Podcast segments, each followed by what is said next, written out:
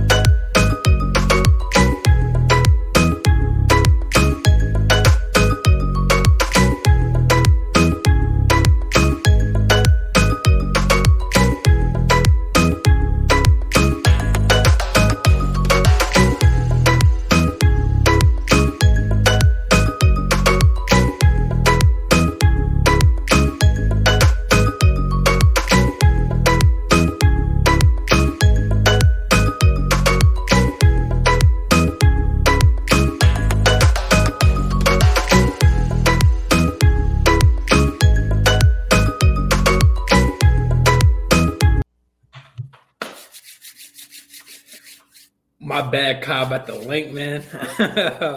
Because I, I sent the I sent the email, but I didn't send no link. But all good. But um, yeah, man.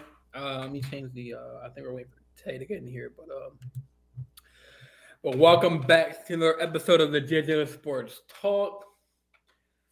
Um, like again, uh, I'm your host, Jordan Jean We, Big J, no skip. um, it is currently 302 on the East Coast. I'm assuming like 12 something on the West Coast. Um, yeah, man, Kyle, how you feeling, my dog? Yeah, man, I'm good. Um, there's no more NFL, but uh, NBA we got All Star game coming up, which I'm interested to see some of it, and baseball is about to get started. So you know, sports continues on.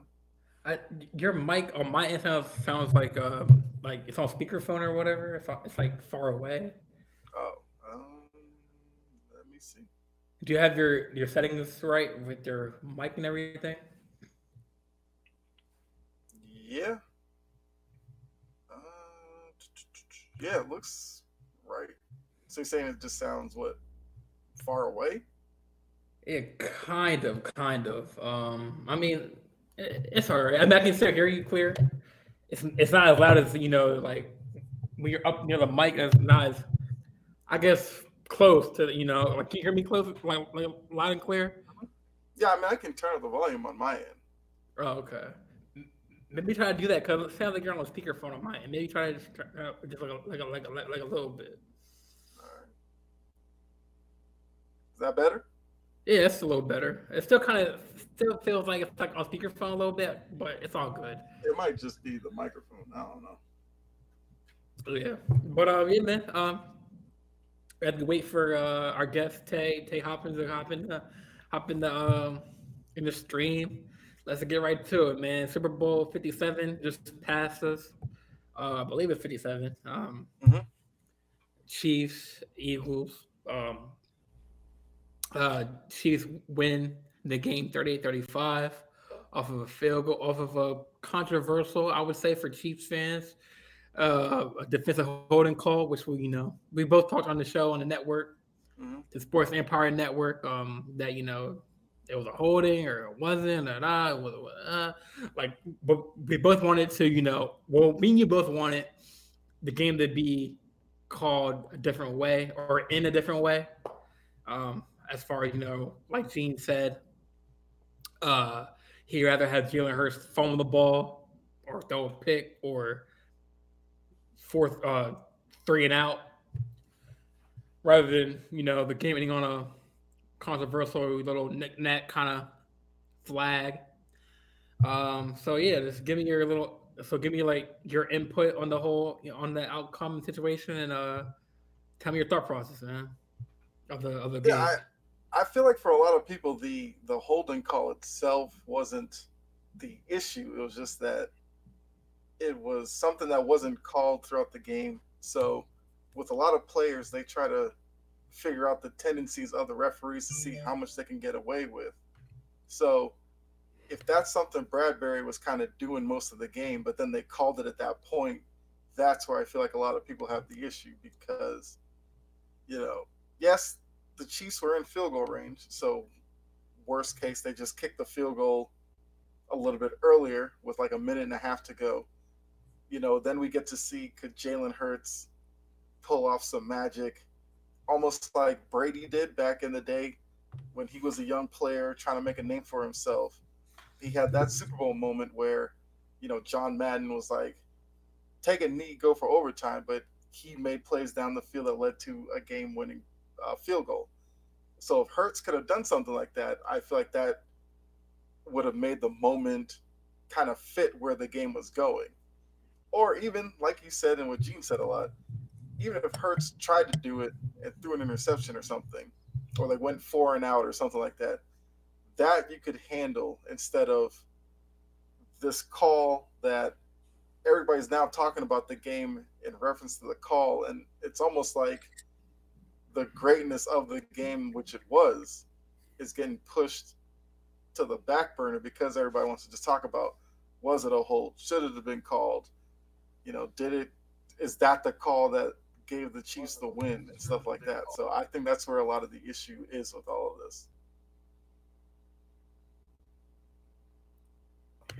Yeah, I, I definitely, I definitely agree. Um, like you know, uh, but like I, but like we both said, you know, I mean, the money line for Philadelphia was a half point, one half point favorite, um, going to Chiefs way. I mean, going to Eagles way. So, um, prior to the game, so I mean, it was. I guess you can say it was neutral. Um, uh, and Mahomes didn't get sacked, and like I said, like the key to that, or one of the keys to that game, was in order for the Chiefs to win the game, the O line had to, the O line probably would have to play their best or show their best performance mm-hmm. in protecting Mahomes. And um, Mahomes did go down. He was grimacing even harder in pain than he did against the Bengals. Um, I'm pretty sure he re- retweaked his ankle, but maybe he got a shot. Maybe it was adrenaline. Maybe it was extra taped up. Um, because he was he was he was he was he was he was in pain. I mean, he you, you can tell like he was like grimacing hard on the sideline. Couldn't barely walk over to the sideline. Couldn't even barely put a pressure on that on that foot. Um, but like Chiefs fans alike, man, like Mahomes is a warrior, and he would do whatever he needs to, you know, in order for his team to have the best chance to win the game. Um, so I mean, yeah, but that call, I mean, yeah, like like Gene said, um, the ca- the throw was not catchable. Um, the the the ball was 15 yards over his head. Um, could Juju could Juju have caught that? Probably not. Um, but it's just those neck neck kind of you know those ticky tack fouls or flags that you know. And then again, like he did kind of hold his waist a little bit, but it wasn't as you know. Like to be fair, like he did. It's not like he didn't hold him or grab his little bit jersey. He did kind of have the arm wrapped around him, but in that situation, I'd rather have the game end on, you know, like you said, Hurts having that Tom Brady esque moment. You know, never give Tom Brady or never give Pat Mahomes or you know a star quarterback that time to end the game moment. You know what I'm saying? So it's, it's, like, and I mean they did have 11 seconds on the clock. I think. Um, now people would say that you know even if they didn't call the flag, Chiefs would still kick the field goal. It would have still been up two, but or three, but there would have been a lot more time on the clock for her to make something happen. So, um, but overall, like, did the game live up to your expectations? As like you know, back and forth, kind of yeah, good defense, I mean, good offense. There was a little more scoring than I thought because I predicted something like uh, I think like 30 26. So just a little bit more scoring, but I did expect back and forth. Um, I thought Jalen Hurts, to be honest, probably exceeded my expectations of him because you know he he had a pretty complete game. You know, he made a lot of plays with his arm. They put the ball in his hands a lot in terms of the running game, and he, you know, performed well as performed well in that aspect. You know, the uh, for Nick Sirianni as a young coach in this situation, I thought he did well. Now we could talk about, you know, defensively. Maybe that I mean that's definitely where they, you know, fell short, but you're also asking them to try to stop uh, Patrick Mahomes, Andy Reid offense for four quarters, which not a lot of teams can do in the NFL. But yeah, it, it definitely lived up to my expectations. You know, it's hopefully this isn't Jalen Hurts' only attempt at it because he is such an exciting player, but we just never know because with the NFL, you know, it, it's it's it's hard. It's hard to win games in the NFL and then it's hard to win playoff games in the NFL as well. So, you know, hopefully the Eagles can kind of keep a good number of players together because they are going to lose some players. That's that's going to happen. You know, some guys are going to price themselves out. Teams are going to maybe throw more than the Chiefs are willing or willing to, uh, I guess, match.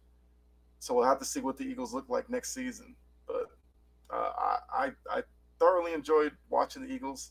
Chiefs, I knew what, what we were going to get from the Chiefs. I mean, Mahomes proved all year.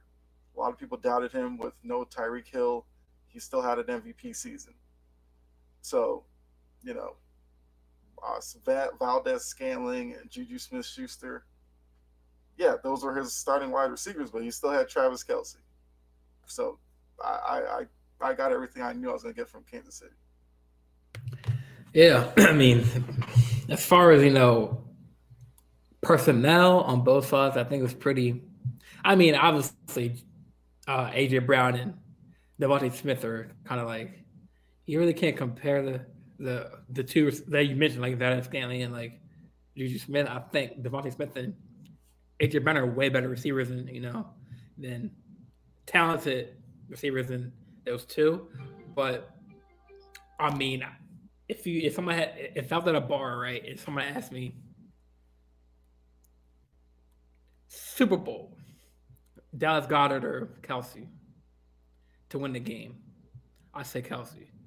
Um, I mean, he had a good game.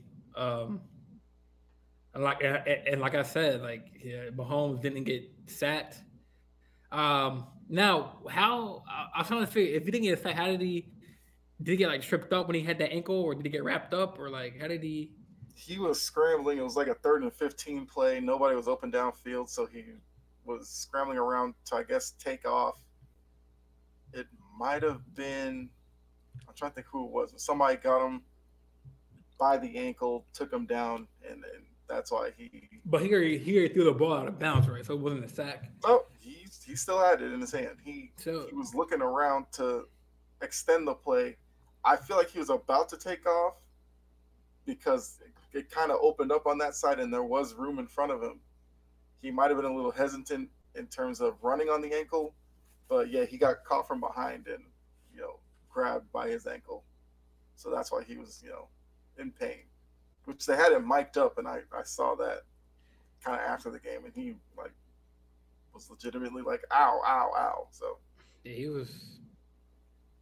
I mean, I wasn't gonna be like shocked if he if he didn't play because he was he was hurt. He was hurt. Um, but I'm not surprised he didn't go back in because like he went back in against the Bengals um, the, the prior game. So so now Chiefs won. The Super Bowl is in the rearview mirror. Um, I believe the franchise tag window opens up March 7th. Um, or it starts like next week. But players have until March 7th to like that deadline to like franchise tag or sign yeah, that, a player, I believe. Um, so before we get to that, aspect of the off season because we have a see that's what I like about sports, man. Sports, yeah, yeah, the season might end, the playoffs might end, mm-hmm. but sports is like there's a lot of content, and um, you know, with all season news and coach firings and coach hirings and signings, um, it, it produces a lot of content. So before we get into the the players who you know potentially are on the market for free agency and franchise tag all that. Let's go through the coaches.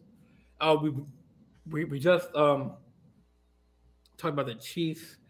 Um, the whole big story is Eric Bieniemy.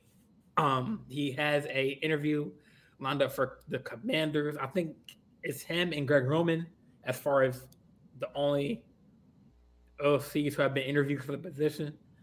Um, people say that Eric Bieniemy is shouldn't even have to really prove himself to to be an OC for an front of team because you know he's been with you know the Chiefs for for so many years with Mahomes and helped them develop Mahomes and but um Andy Reid has been calling the shots you know on the on the on the other side of the ball so I, I do think that is a factor. Yes. Oh, it's a big factor. Um, but and um, I think I mean like like we can agree. I mean I don't feel ashamed of saying this, but I think it could be the color of his skin too. But now don't get me wrong. I know DeMeco Ryan got hired, Texans job, um, awesome hire. Um, people want to bring up his background, um, as you know, just outside of the coaching aspect of things.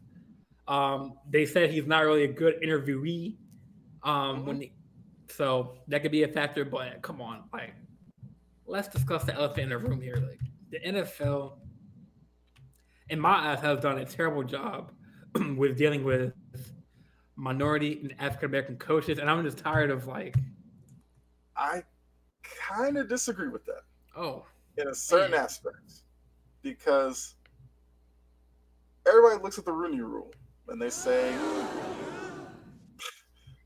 everybody looks at the Rooney Rule and they're like, "Oh, I hate the rule." Okay, but how was it before the rule? It was worse. What the rule was was implemented for, what it's kind of done, it's technically done its job because you're forcing teams to interview people. That's usually where it starts. The problem before was you would have minority candidates that weren't even getting interviewed. So the Rooney Rule was put in place to stop that. I, I'm fine with that. What people have to realize is the Rooney Rule, Goodell, and all that, they can't force the owners to do what they don't want to do. That's the issue. I wouldn't say the NFL has failed.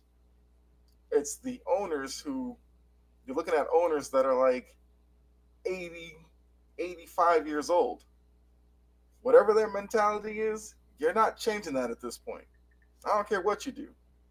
The only way maybe is if you fine them for not hiring people, then that kind of leads to a different road where now it seems like people are only getting you know positions because of this where I don't I don't want to see that either. So until one you see more I guess minority ownership in the NFL where the only way you're going to get that is some of these dudes got to die off. Not to take it to a dark place, but that's where it's got to go. Unless they do some Daniel Snyder stuff where, you know, the league can kind of force them to sell.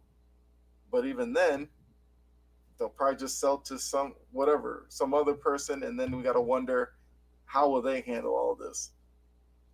I just feel like as, until we see kind of the the age and the demographic of NFL owners change, whether it's younger or minority, we might keep running into this issue.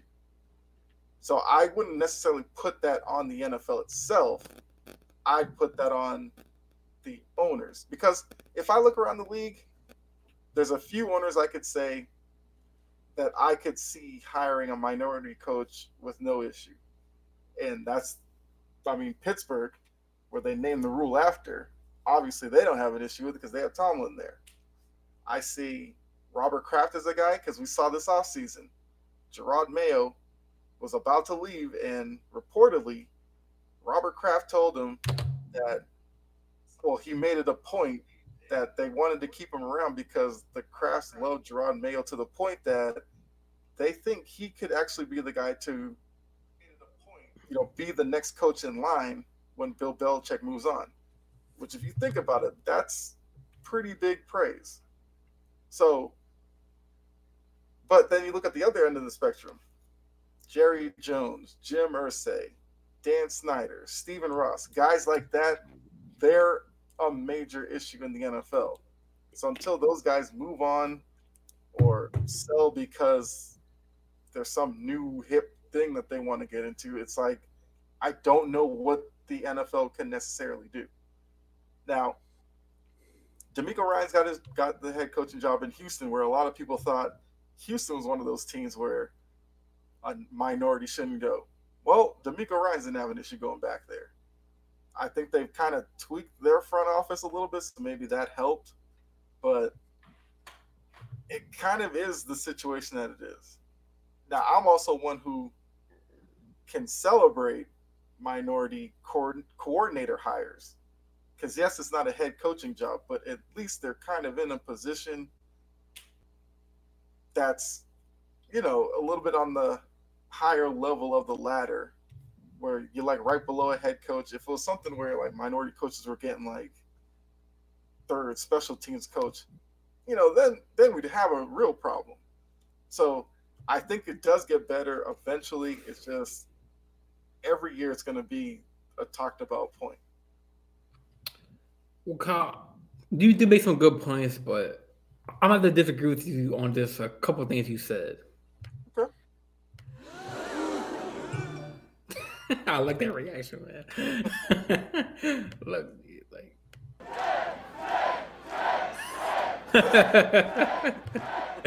oh man, see, see, streamer doesn't do that. Um, but um, now I get your point. Like maybe um, as far as the head coaching job in Pittsburgh, because that's where the, the role started. Um, but I just I'm tired of Roger Goodell basically trying to save face. He's like, I think a reporter asked him, "Oh, how are you, how are you improving the um, the minority, you know, like aspect, you know, of coaches?" Mm-hmm. And like, like Goodell is like, ah, "We're doing pretty good in that, in that, in that, in that aspect, but we don't have hardly." I mean, I think Mike Tom Tomlin is the only like active like black head coach.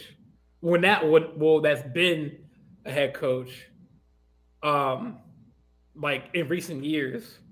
And now DeMeco Ryan is the head coach now. Um, but well, apparently just, Mike McDaniel's biracial.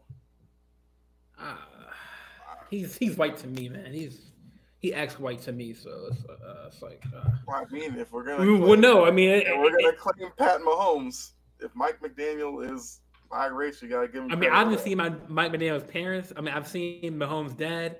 He mm-hmm. is African black, man. He is like just like Cool said. Uh, but I don't know. Like it, it is facts that Mike McDaniel is has has black, but he he acts he acts white, man. Um, but um, yeah, like I just I'm tired of like like I, I mean we all agree that Eric Bieniemy deserves the head coaching job. Like he, there's so many other um I mean, obviously, yes, the the, the Cardinals job. I mean, head coach job, maybe. Well, now Gannon's the coach, but um, but like, I get that situation. It's like it's kind of murky, murky, uh, because like you know it's kind of a rebuild. I feel like Eric Bieniemy wants to go somewhere where it's like it's kind of a rebuild, but where you're like established. You know what I'm saying? Like go to, for example, like Miami, where you have to what I work with, and you know Waddle and Hale still there. You know what I'm saying? Just just for like an example, or even the Jets have a have. I mean, they, they could probably either get um uh Derek Carr, Aaron Rodgers, are uh or plan to keep um. Well, now they do have Salah. He's Muslim, so it's kind of a minority there. there but it's just that's a, that's an example of like a team where I see Eric going to, where it's like, yeah, you haven't really been winning games as much, but you have a core where you can bid around with, you know, um, Elijah Moore. You have a good, pretty good defense. Um, uh, now, if he would take the job in like in like Carolina, where it's like they haven't really been winning um, as much, or I mean, we all see what what Dan Campbell done with the. I mean, well, he's a white dude, but we all know he he's done with that team, turn that around. Um, I, I mean, I guess so. I guess I mean, well, the Commanders they have uh, uh, Chad Henne, and they have no wait,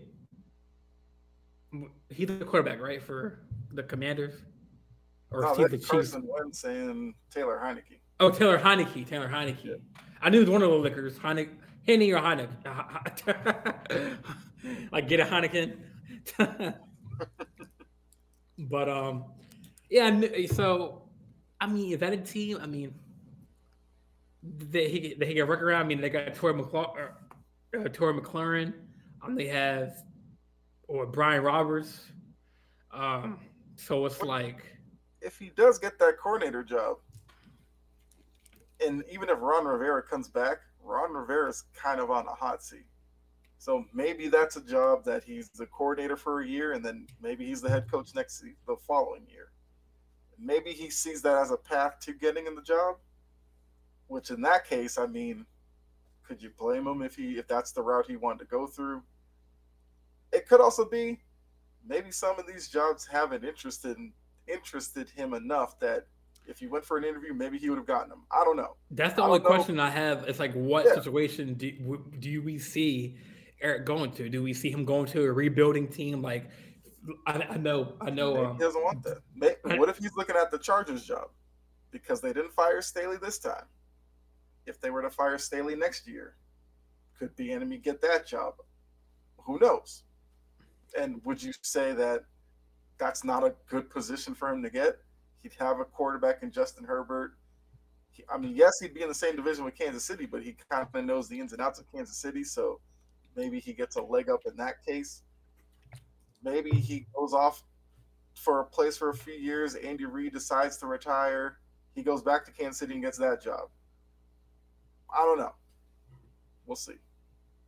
But I mean, it's, it's just crazy that every coaching cycle, it seems like Bieniemy becomes the story.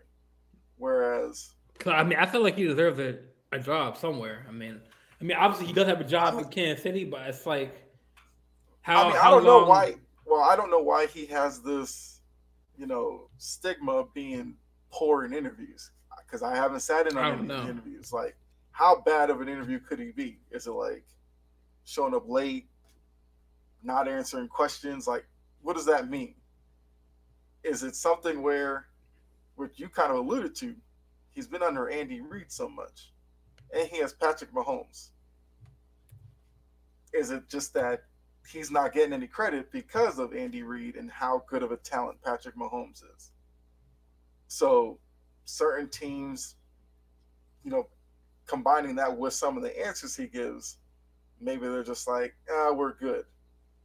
So I don't know if I would, you know, put everything on just him and him not getting a job because, like I said, we saw DeMeco Ryans get a job after, you know, he kind of shot up people's coaching boards in a couple of years as a defense coordinator.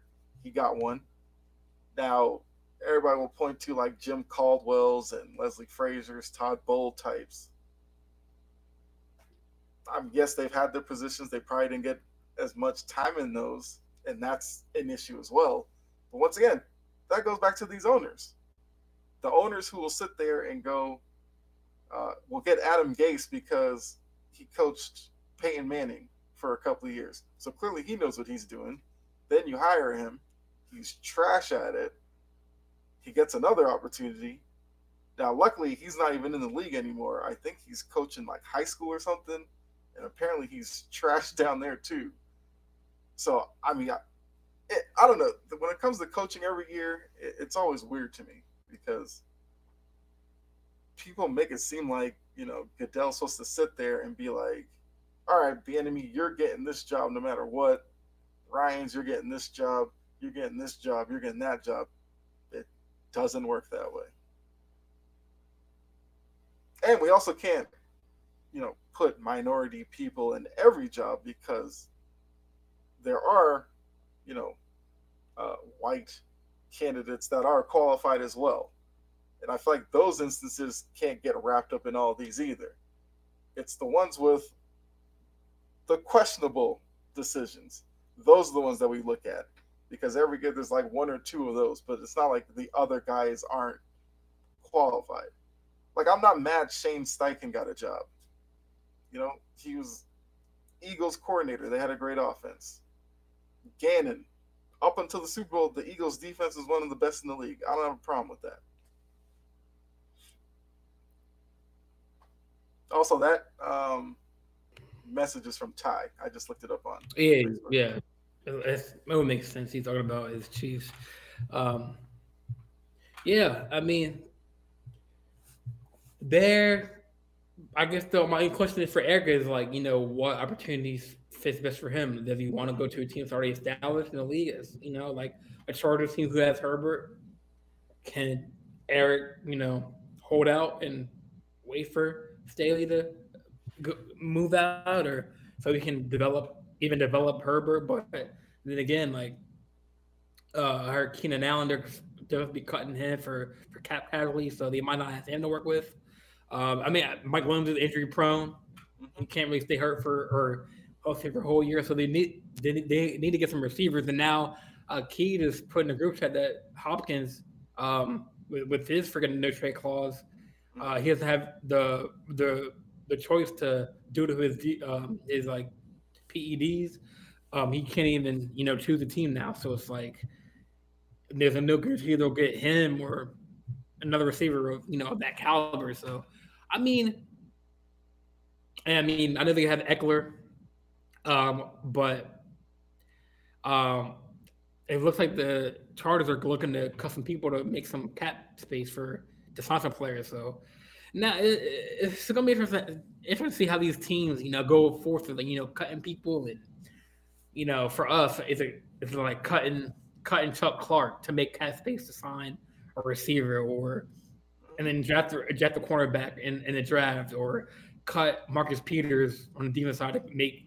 I know Calais Campbell say he's coming back for his another season, so I mean I think we still can cut him, but I'm pretty sure we, we he wants to play one more one more year. But as a question, these teams might might, might have to sacrifice some some players to, in order to you know keep that stability. So it's it's gonna be interesting to see like what these teams do in the uh in the offseason in the free agency. So, uh, like also, one, oh, yeah, well, one thing about the owners because I remember I saw this story a few weeks ago from the Carolina owner because they had a history with Jerry Richardson, who did some questionable things in the past. He moved on, and now they have a new owner, David Tepper, and he made comments about the you know old boys network that everybody talks about in terms of the ownerships ownership groups within the NFL. And he said that he's one of those who wants to kind of break it up. Now, people look at him and say, well, you didn't hire Steve Wilks, you hired Frank Reich. Yeah, that's true. But he talked about that he's doing, um, if I can find the quote, but he, he's kind of going about it differently in terms of the front office because he, I think, has like I it. Yeah. So he has like two African American people that are in the front office. So it's not necessarily the head coaching part. And I think he's trying to say like if we can get more involvement in that aspect of it, then it'll kind of trickle down to the coaches. Which I guess is kind of where I was going with it, where, you know, we can't look necessarily look at the league as a whole. It's, it's more of these guys at the ownership who put more people around them that look like them, talk like them, just say yes to everything that they do, instead of bringing in diversity, getting different, you know, different opinion in the room.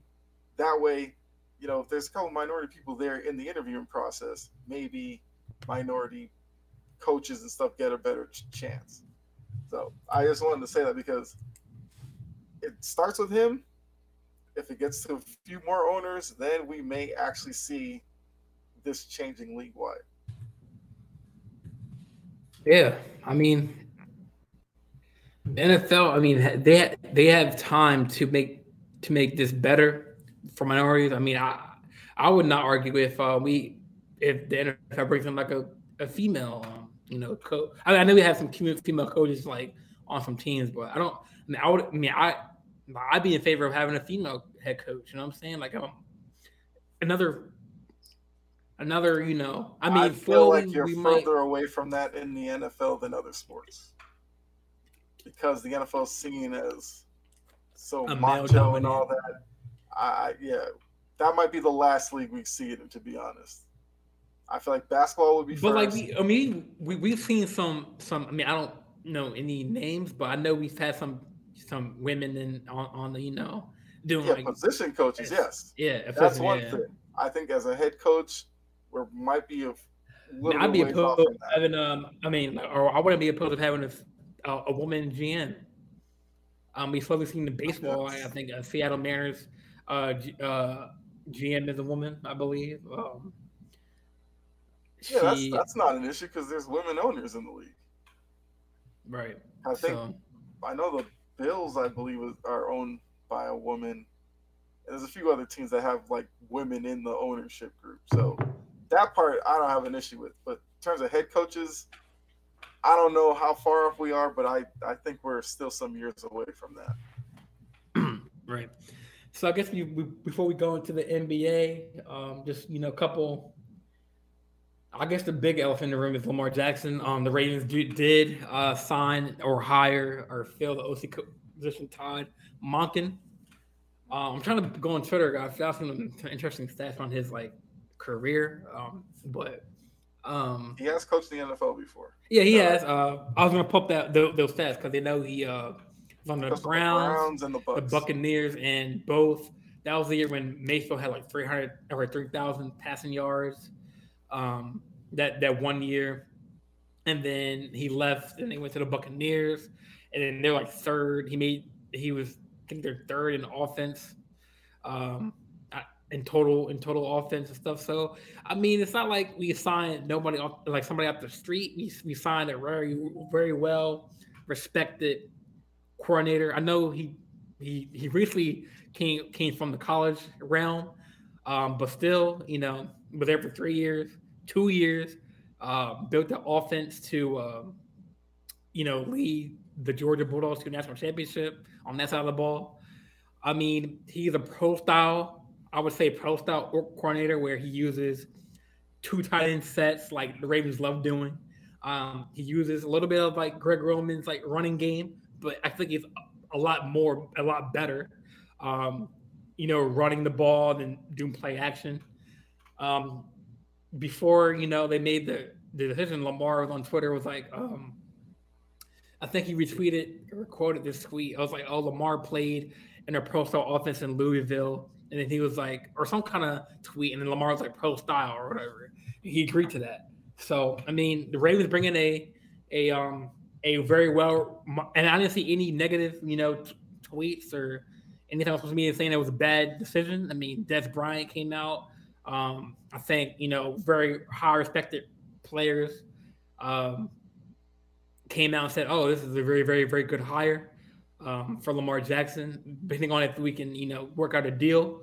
Um, so I just want to hear your aspect on that. Like, do you see, you know, with them hiring this Todd, um, I mean, he's been in the league. Uh, you know, he's trusted amongst his peers. Um, do you think that this is a sign, a small step in keeping Lamar Jackson? And do you, I mean, and, and, and I, I, heard that uh, depending on the personnel that he, he has to work with, you know, he he elevates his players on that side of the ball to you know because it's with his play style it kind of like elevates you know because they already have Mark Andrews at the tight end Likely uh Likely's I know young second year this year coming up.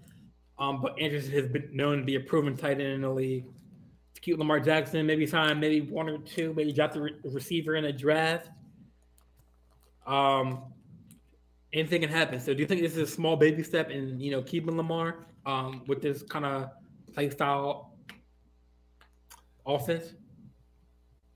I mean, I, I, I honestly don't know because if I look at Georgia the past couple of years, yes, they won back to back national championships. Yeah.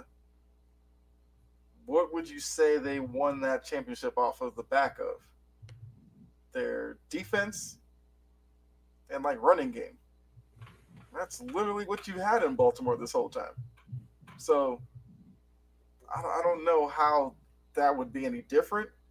You know, maybe he tweaks the offense a certain way or whatever. But if I look at Georgia over the years, name a Georgia quarterback that's killed it in the NFL. Exactly. You'd have to go all the way back to Matthew Stafford, and that was forever ago. So it's not like they brought in a guy who uh, I'm trying to think, you know, like Lincoln Riley or something, where he's gone to USC. They had Caleb Williams, who's a mobile guy, won the Heisman. They brought in somebody like that. I'd be like, okay, that makes sense. This just seems like Greg Roman 2.0 to me because Georgia's. Ah, I don't know about that. Been a running back school and defense. Look at looking around the NFL. A lot of the Georgia players, running back, linebackers, D linemen. How many wide receivers from Georgia do you you know see killing it in the NFL? Hmm? There's a uh, George Pickens from Pittsburgh. After that, I can't remember.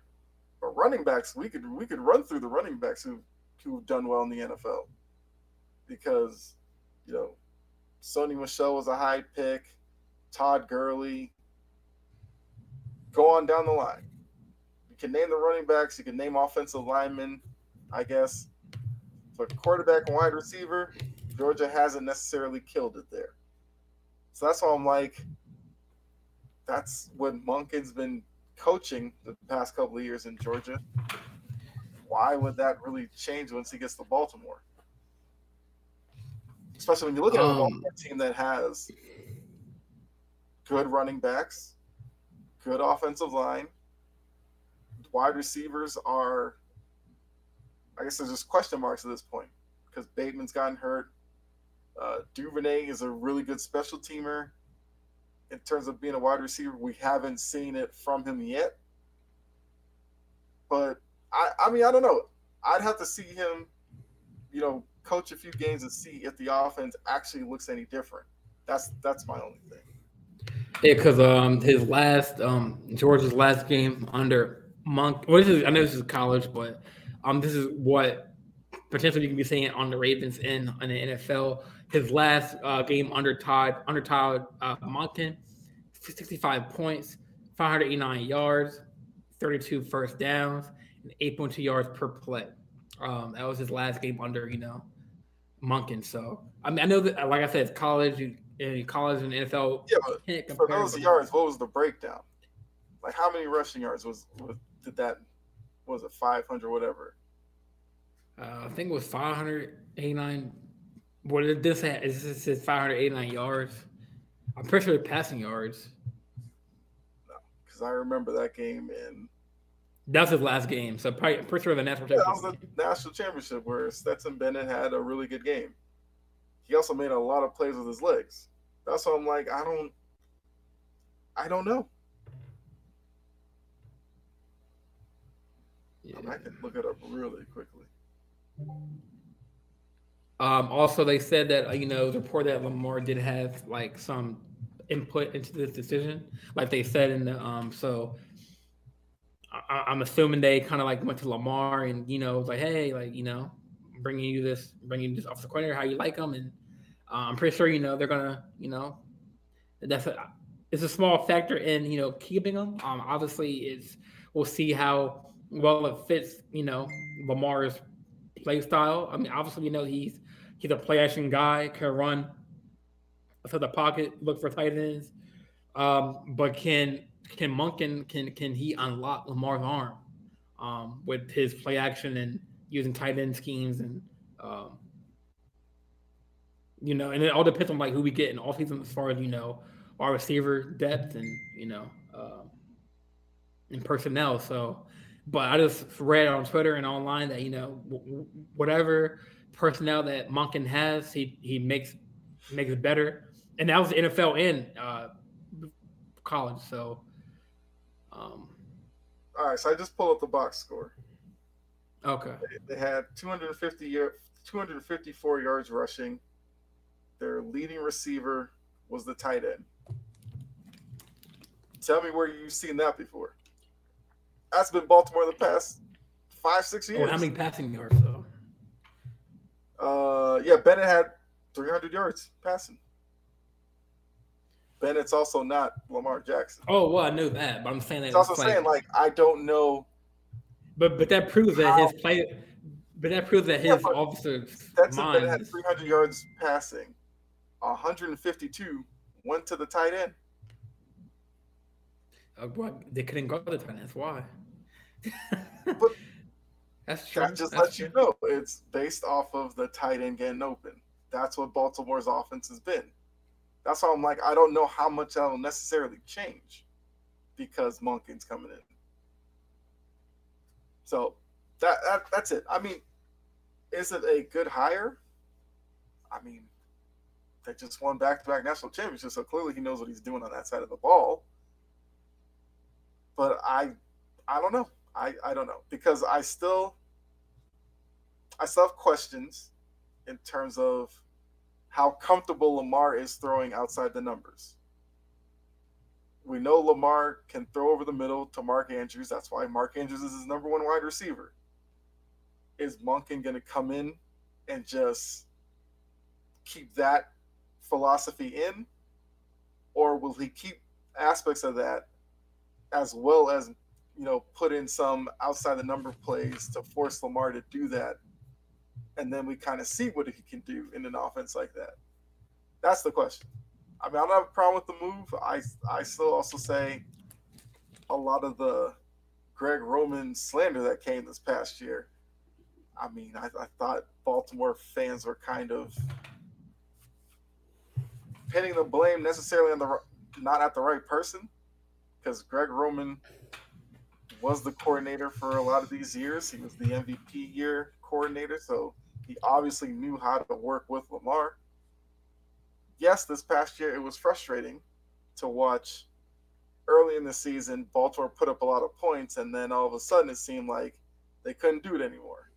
So I get that, but I don't know. It, it's I wouldn't say that this move automatically means Lamar is coming back. I'm not going to go that far because we still don't know what Baltimore's going to offer him and what he's looking for.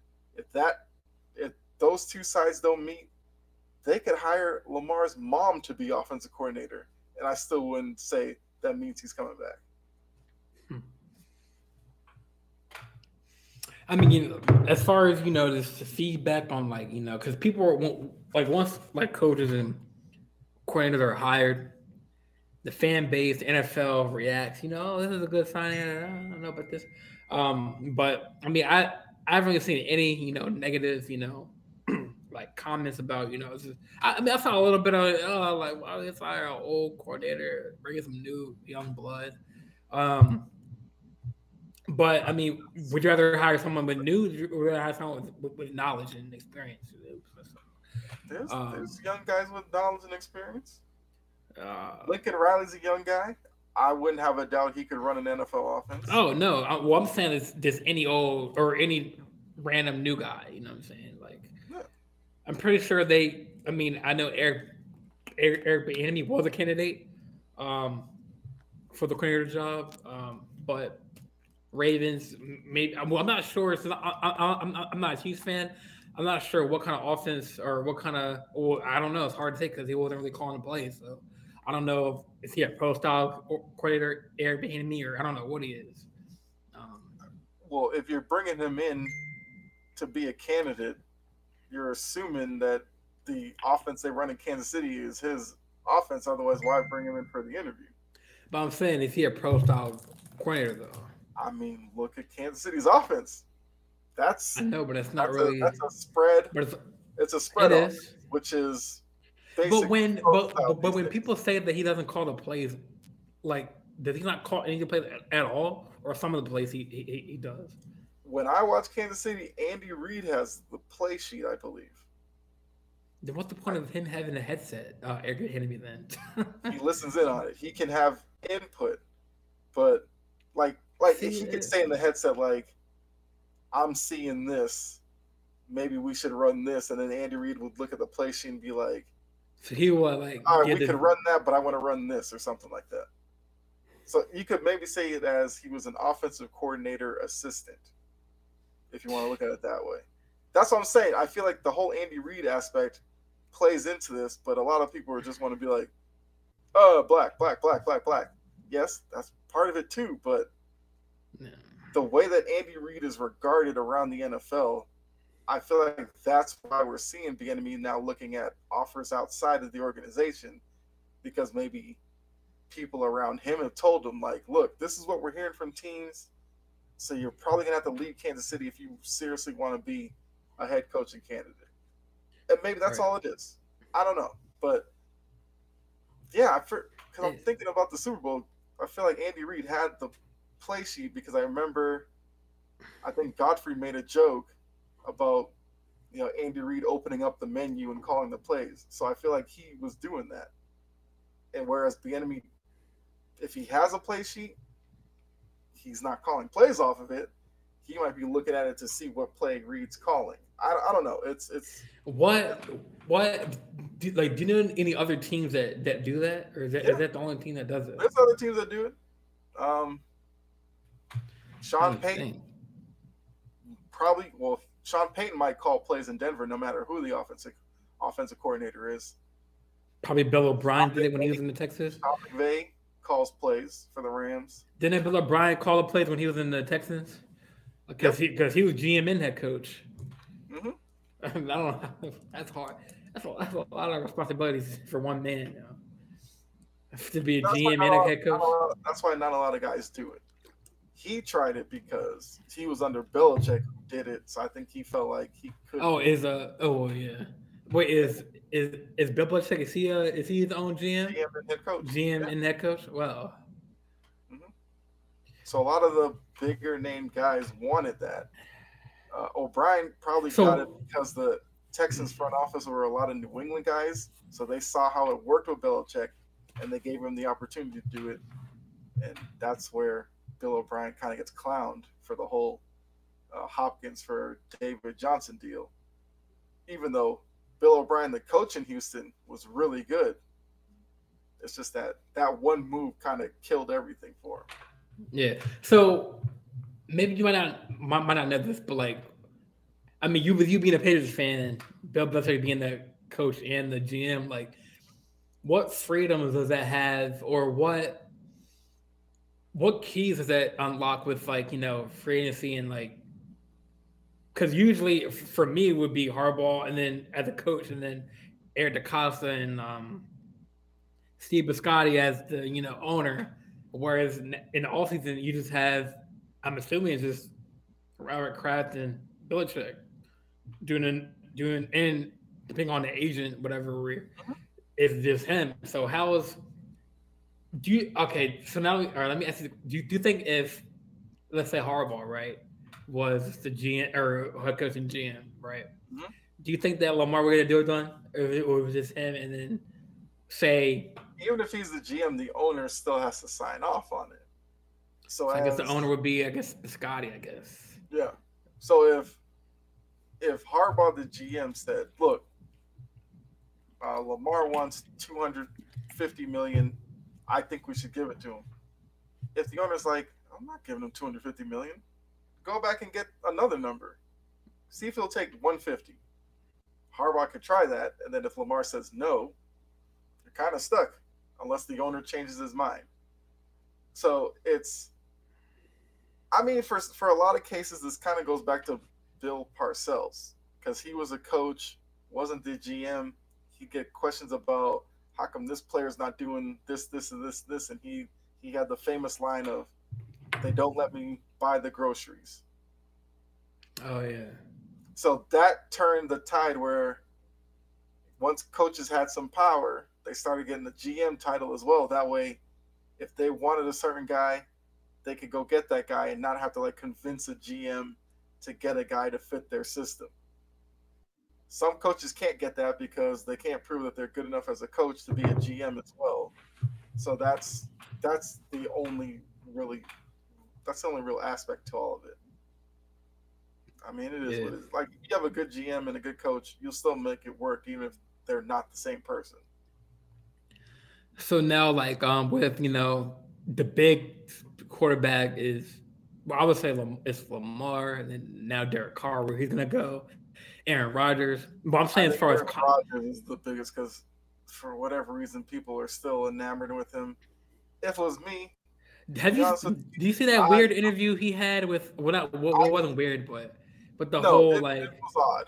That's eh. that's that's that's all Aaron Rodgers is at this point. It's nothing but drama and odd interviews. That's it. Like he's like, days. I'm like, what are you talking about?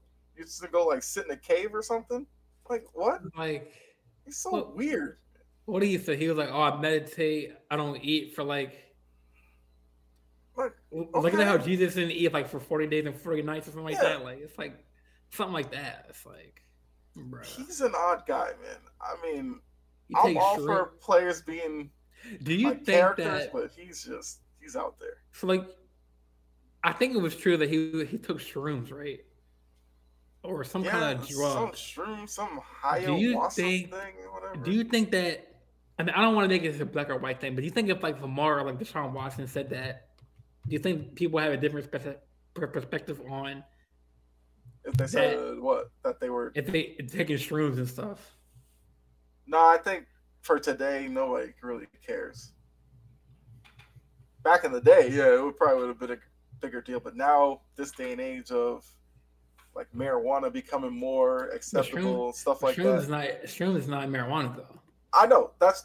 But I'm just saying, like, I feel like it's more acceptable now to understand if people take certain things for certain issues. Like if mm. he mm-hmm. takes it because of anxiety or something, in today's age, it's more of people would hear that and be like, "Oh, I can sympathize with that." Whereas before, it'd be like, "Man, you soft" or something like that, and then it'd become a whole story. Um, so yeah, I, I I'm not worried about that. I mean, hey, Deshaun Watson came through all that he went through, and all it got him was a big contract in Cleveland.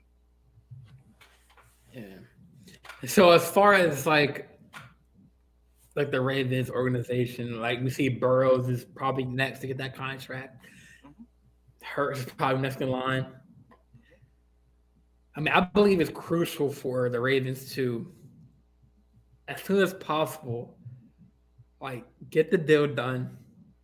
Because if Burrows gets his contract, Hurts get his contract. I mean, Watson has 230, so that's the bar right now. Imagine if like Burrows, Hurts gets that contract before Lamar. Definitely gonna go through the roof as There's far as like big difference.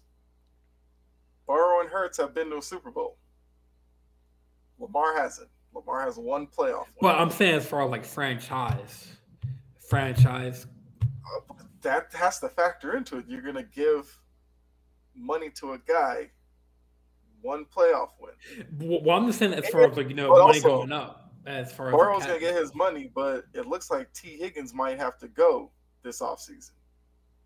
So that's where might, a lot of they might have to sacrifice. To, yeah, so teams have to think about that. So if if Harbaugh and them look at it as if we give Lamar this, maybe we lose. I don't know. J.K. Pro, Dobbins, like Prochet or something. I don't know. I'm saying let, us say maybe we lose J.K. Dobbins down the line. Right. I mean, to Ravens fans, they might be like, okay, J.K. Dobbins, we can find another guy. But then what if it turns into J.K. Dobbins, uh, Kyle Hamilton, well, Kyle, well, he's on a rookie deal though, so like, I, saying, I, I, guess down, I guess down the line. Down yeah. line, yeah. So let's say it turns into Dobbins, Hamilton, Mark. No, I don't Marcus think Peters, and maybe Mark Andrews becomes a little bit more difficult to sign. How would Ravens fans feel about that? Is is Ja'Marr Chase still on that rookie deal?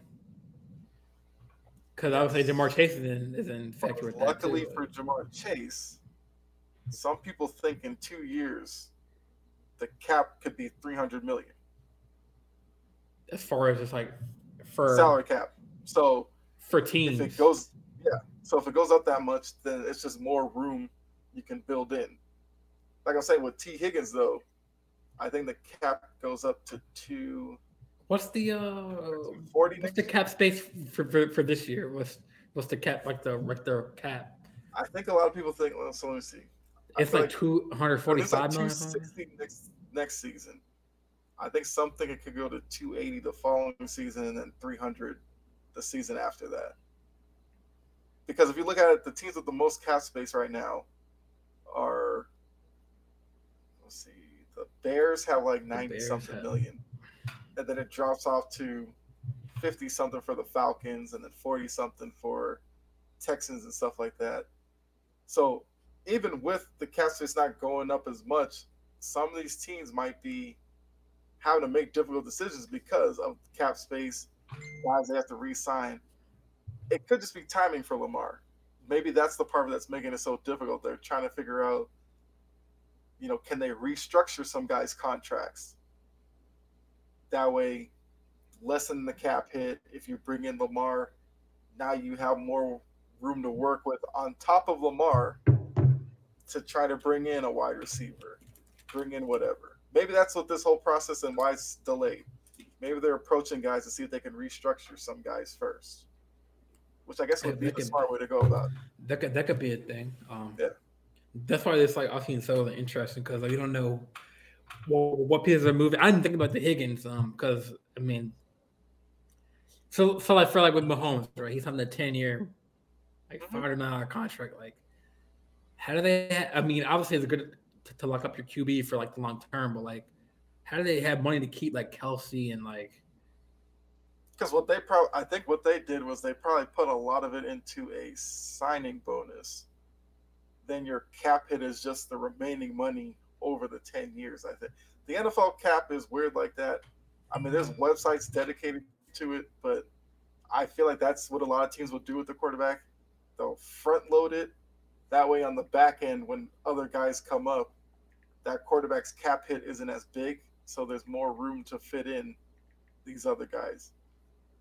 But you could say the Mahomes contract, the casualty might have been Tyreek Hill because Tyreek Hill got moved.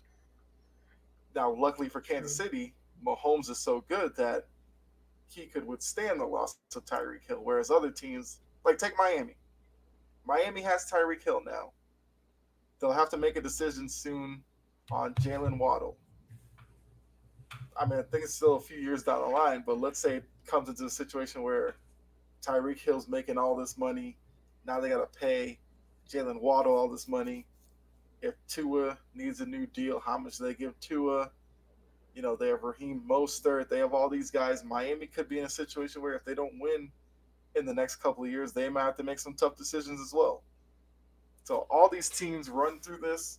It's just for Baltimore, it's kind of happening right now. Yeah. Um.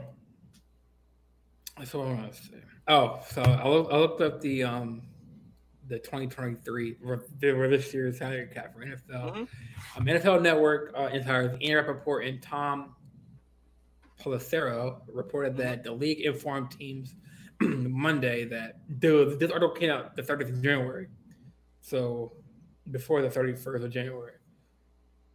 So NFL Network insiders Ian Rapoport and Tom Pelissero reported that the league informed teams Monday that the 2023 salary cap will be a record be, uh, 200, 224.8 million per club, according to sources informed of the situa- situation. It's a 16.6 million dollar leap for each club from 208.2 million in 2023. So, I mean, I think, they, I think sure. their TV deals up in a couple of years, so that's why they think because they know the TV deal is going to go up because the NFL, so they feel like the salary cap is going to jump even more and you'll see even some teams that have cap space this this year, they won't spend it all because they'll just roll over next year where it gets bigger. They'll probably, they'll probably have like like five hundred something million. like I mean, if people don't spend anything, because mm-hmm. two hundred six something point something plus three hundred yeah. million, it's like five hundred something million. Yeah, because even with two twenty four, the Bears have ninety five million in cap space. So that's not even anything. They could sign almost a new team with that because all their issues that they have. because yeah. draft picks draft picks only cost like I so I, I, guess we're I guess where I'm confused at is like this the cat they said 224 right? Is that mm-hmm. per what per team has? Yep. Or going into the all season because like you said they had Bears had 98 something million but they don't have 224 million like like everyone else does. So you could basically say that the Bears in in contracts that are on the books for next season, they have 130 something.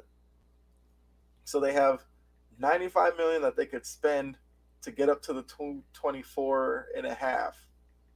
Now, whether or not they spend it all this season, it's up to them because we all know they need wide receivers, they need tight ends, they need offensive line, uh, they need linebackers. They they need almost everything. So it's it's going to be depending upon them on how much of that they do through the draft because you'll be able to fill those positions much cheaper in the draft than in free agency.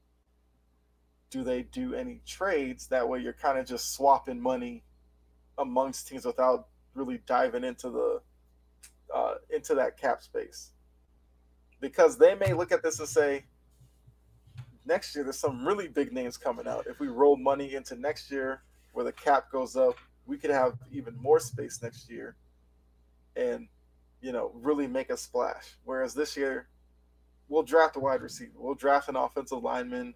We'll draft a linebacker and see what happens. Yeah, Bears fans may go through another year of them being bad, but the year after that, they could be like, trust me, we have a plan in place. So, I mean, it. The NFL, you can kind of do this several ways. So Baltimore, I don't know what their cap space is. Um, I I I have it right now. Um, okay. so I'll, um, so according based off you know the uh, Ian's and Tom's um projected for 2023.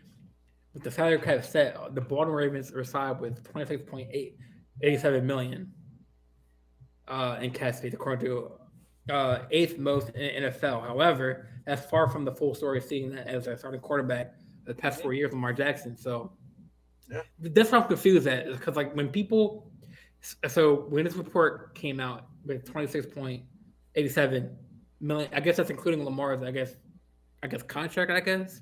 I mean, is that, is that why? No, that's, that's that low. That's, that's, not including Lamar's contract. So Lamar's contract would eat into that.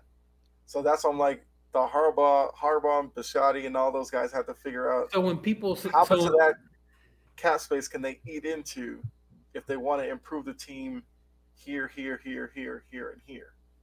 That's why I'm like, if they restructure people, 26.8 could turn into 35 million in cap space.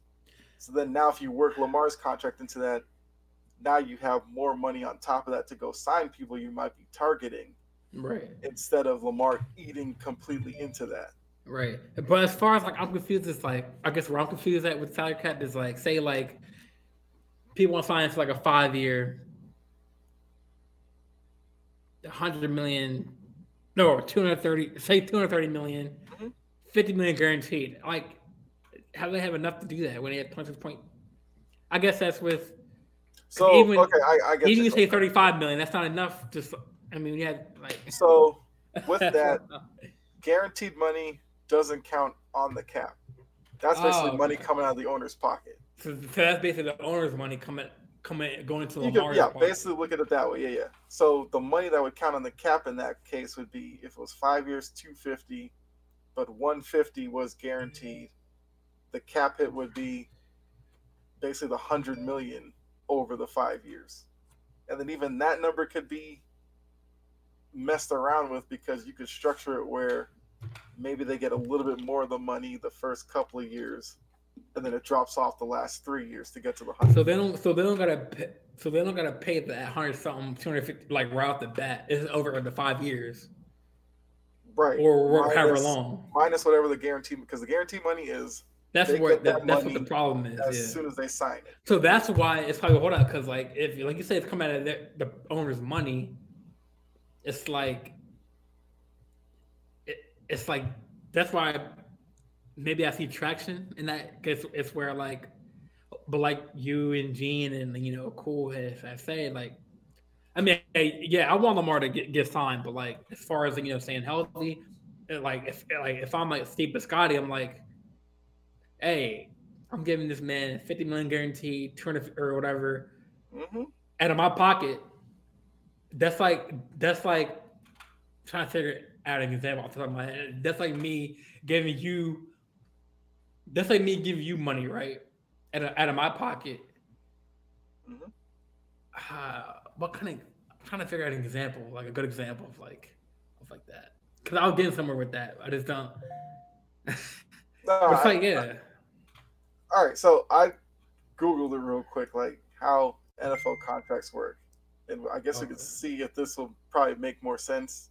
Yeah, maybe I'm explaining it because I mean I'm not like a cap guru or anything like that, but so the way it breaks down is base salary, like that's basically for you being on the team. You know, players are given their base salary in 17 like paychecks over the course of a 16 game schedule. This is an older article, so look at it as 18 payments over a 17 game schedule.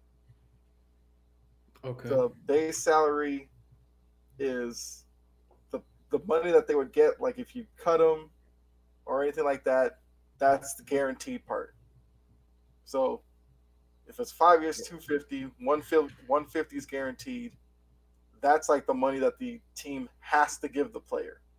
The other hundred, he may never actually see that because if they cut him, they could cut that money off and save that.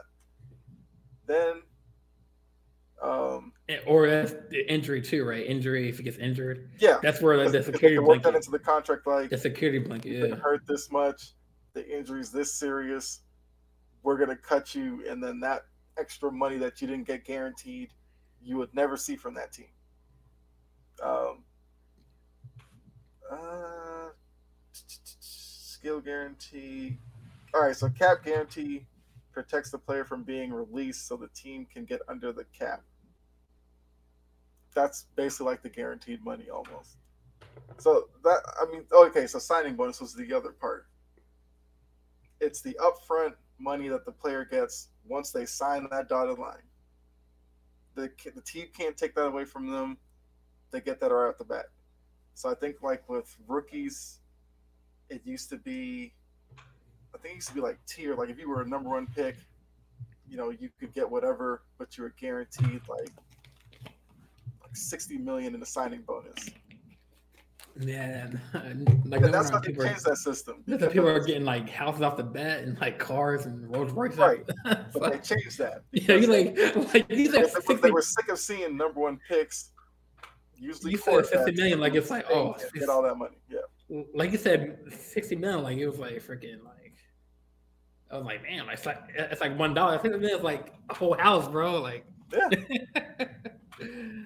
but teams were kind of worried about so now that do... kind of money in a guy's hand just because they signed a rookie contract. We've never seen them play, but they're already getting this much money. So now they've changed it where, you know, it's scaled back or whatever from whatever. But like there's a lot of aspects to it, you know, roster bonus and all that, but basically guaranteed money is so important to the players because that's what they know that they're going to get. So I don't think the uh, so but Lamar, I don't think it's the it's the contract itself, like whatever it, that money is.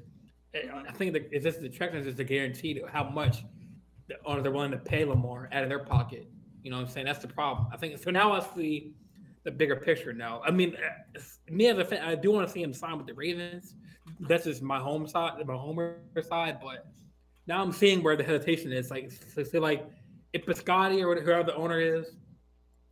I mean, obviously, I think Bisciotti he likes Lamar, um, but if an owner really like not say cared because I think he does care for Lamar, but if an owner like really wanted to sign him off the bat no hesitation, he would have done it already. Mm-hmm. Um, but now since I know it's kind of out of their pocket or the team's pocket, it's like, wow. Like now I see like the whole. Maybe you said, like you said, maybe they're waiting on the cutting players, see if they can add more to that cap space, cut like cap casualties. Um, mm-hmm. With that too, see if people are going to retire. Like I don't see anybody. Well, Calais Campbell is going to retire, but he's coming back. But as far as you know, people retiring or you know wanting to be released. Right. Um, so yeah, I mean that's, that's, another thing that teams are waiting on. You know, for I guess a, for buyout for buyout. Uh, no, it's not a buyout. It's more like so players gonna like hit their free agency market. So now I have a better better picture of like why there's a hole on that end because I, I heard the contract is, is set. I think I'm, I, am not sure what number it's at or whatever. It's just a guaranteed part because like so okay, let's break down Watson's right. He got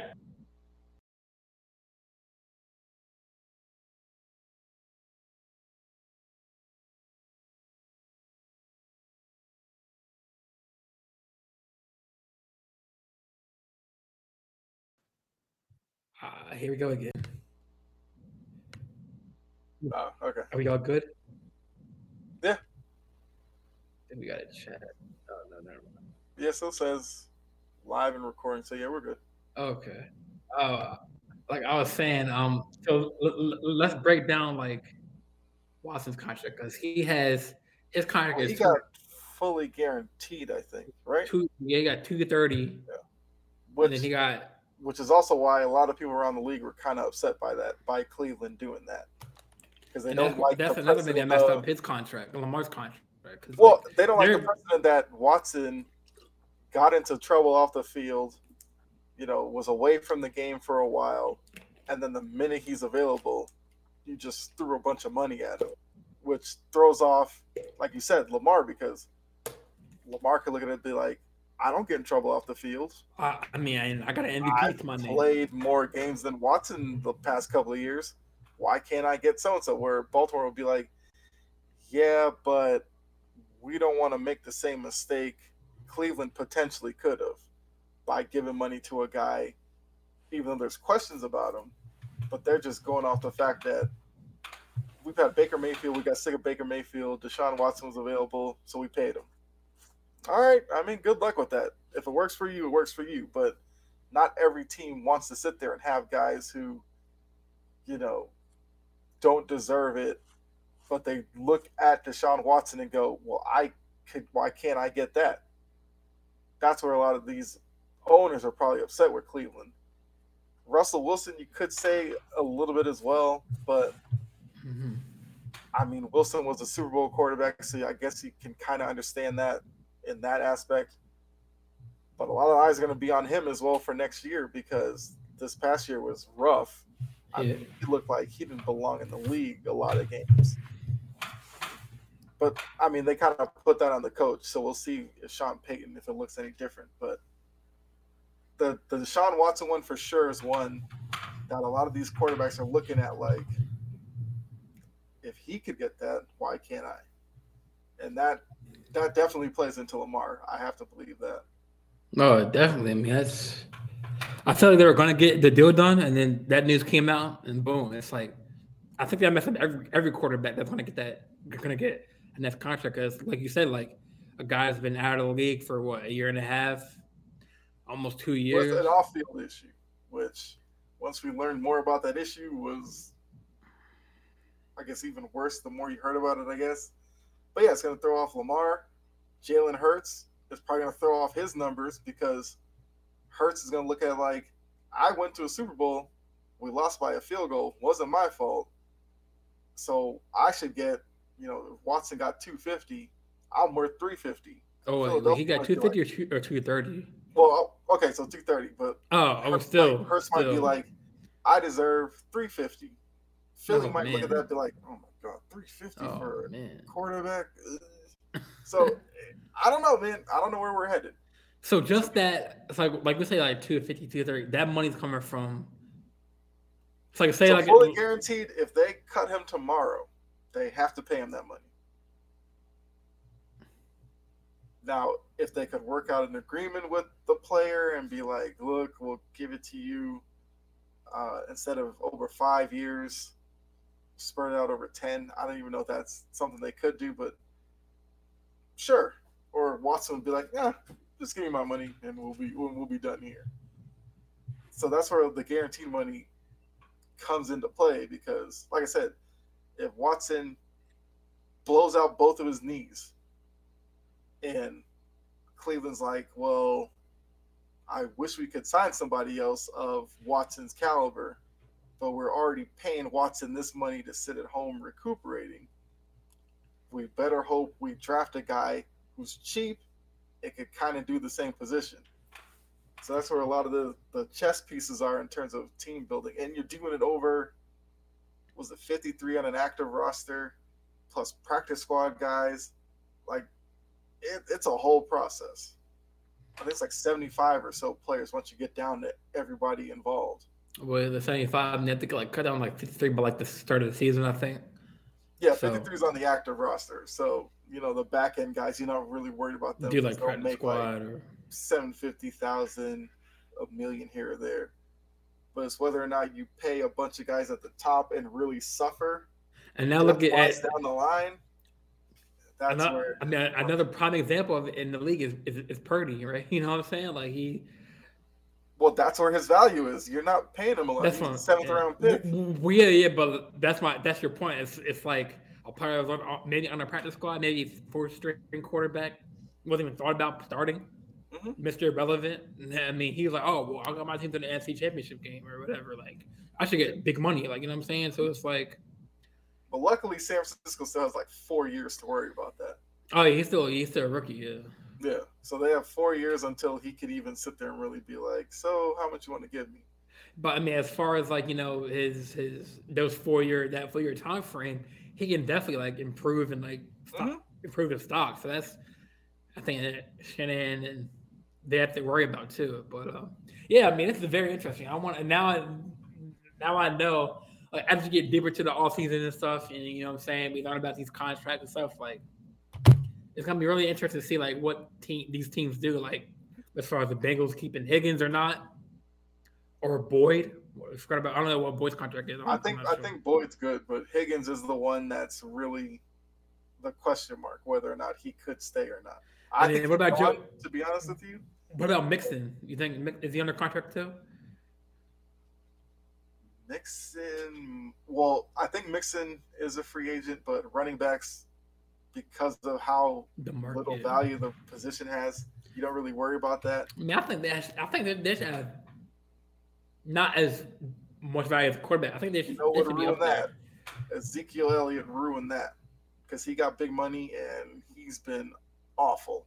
Tony Pollard makes a fraction of the money and is way more productive than him. That's true. That's true. So yeah, teams aren't going to spend a lot of money for running backs unless you're Jerry Jones. Especially a running back like Ezekiel Elliott. Unless you're Derrick Henry and running for 2,000 yards. And even the Derrick Henry part, you know, Derrick Henry's not going to get another big contract.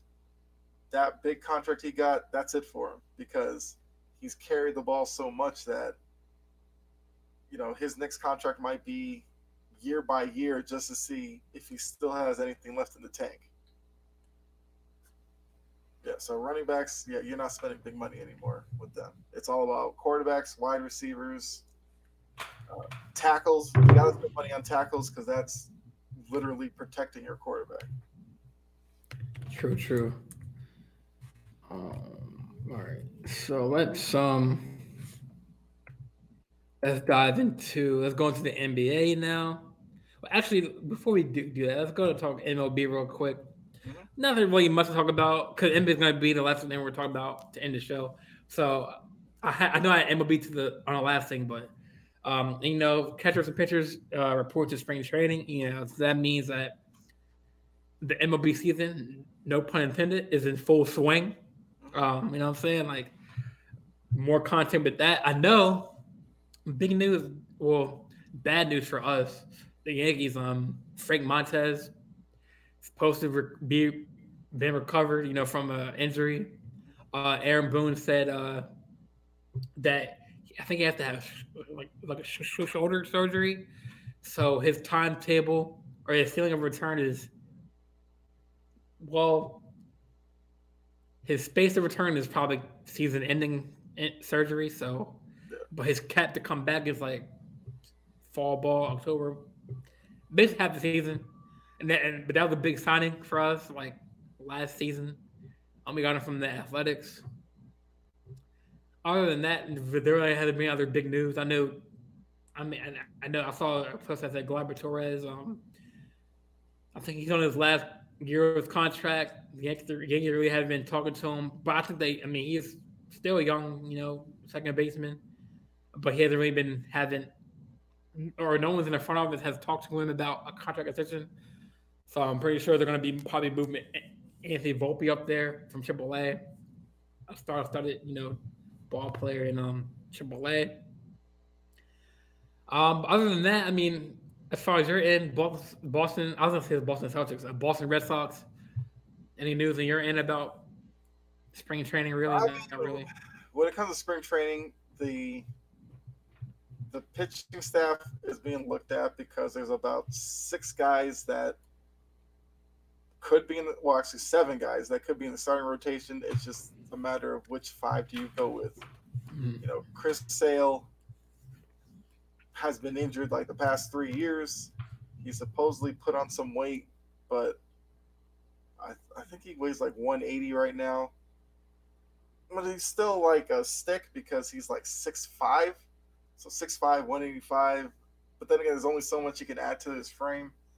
Because I think I think a lot of people look at his body type as why he gets hurt so much. There's only so much you can do. Um, Whitlock, they're basically turning from closer, middle reliever into a starter. So people are wondering what that's going to look like full time. Tanner Houck, the same thing. They're trying to rely on Paxton, who's been hurt past couple of years. Can he stay healthy? Uh, yeah, well, I mean, we'll just see. I, I honestly think the Red Sox might go to a six man rotation just to protect some of the guys who will be in the pitching rotation. The bullpen's improved.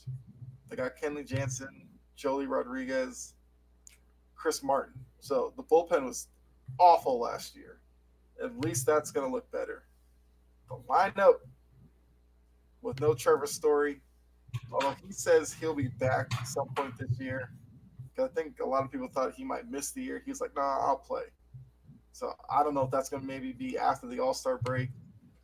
But you take him out of the lineup, there's like a lack of power right now that we could depend on. We know Devers will get his, but it's going to be like where do you hit Devers in the lineup? Because I think Devers likes hitting second, but as a power hitter, you would probably rather see him hit third or cleanup. But if he's comfortable hitting second, he'll probably just hit there. It's filling out the the lineup behind him so that teams don't just pitch around him, and then you're really diminishing what he could bring to the team. I mean, I like Trea Turner. I'm not Trea Turner, Justin Turner. I did not know he was 38 years old, to be honest. I thought he was a little bit younger than that, but he's literally just going there to be uh, a DH for the most part. But he can fill in at first, he can fill in at third, so I think that's some value there. I like the Adam Duvall signing. It's just which Adam Duvall are we getting? The one from 2020 that helped lead the Braves to a title, or the Adam Duvall from last year that kind of struggled. But he's also one of like those modern hitters where you either get home runs or you get strikeouts. Haven't really seen a guy like that in Boston necessarily the past few years, but I'm excited to see it. You know, they got the dude from Japan. Um, what's his name?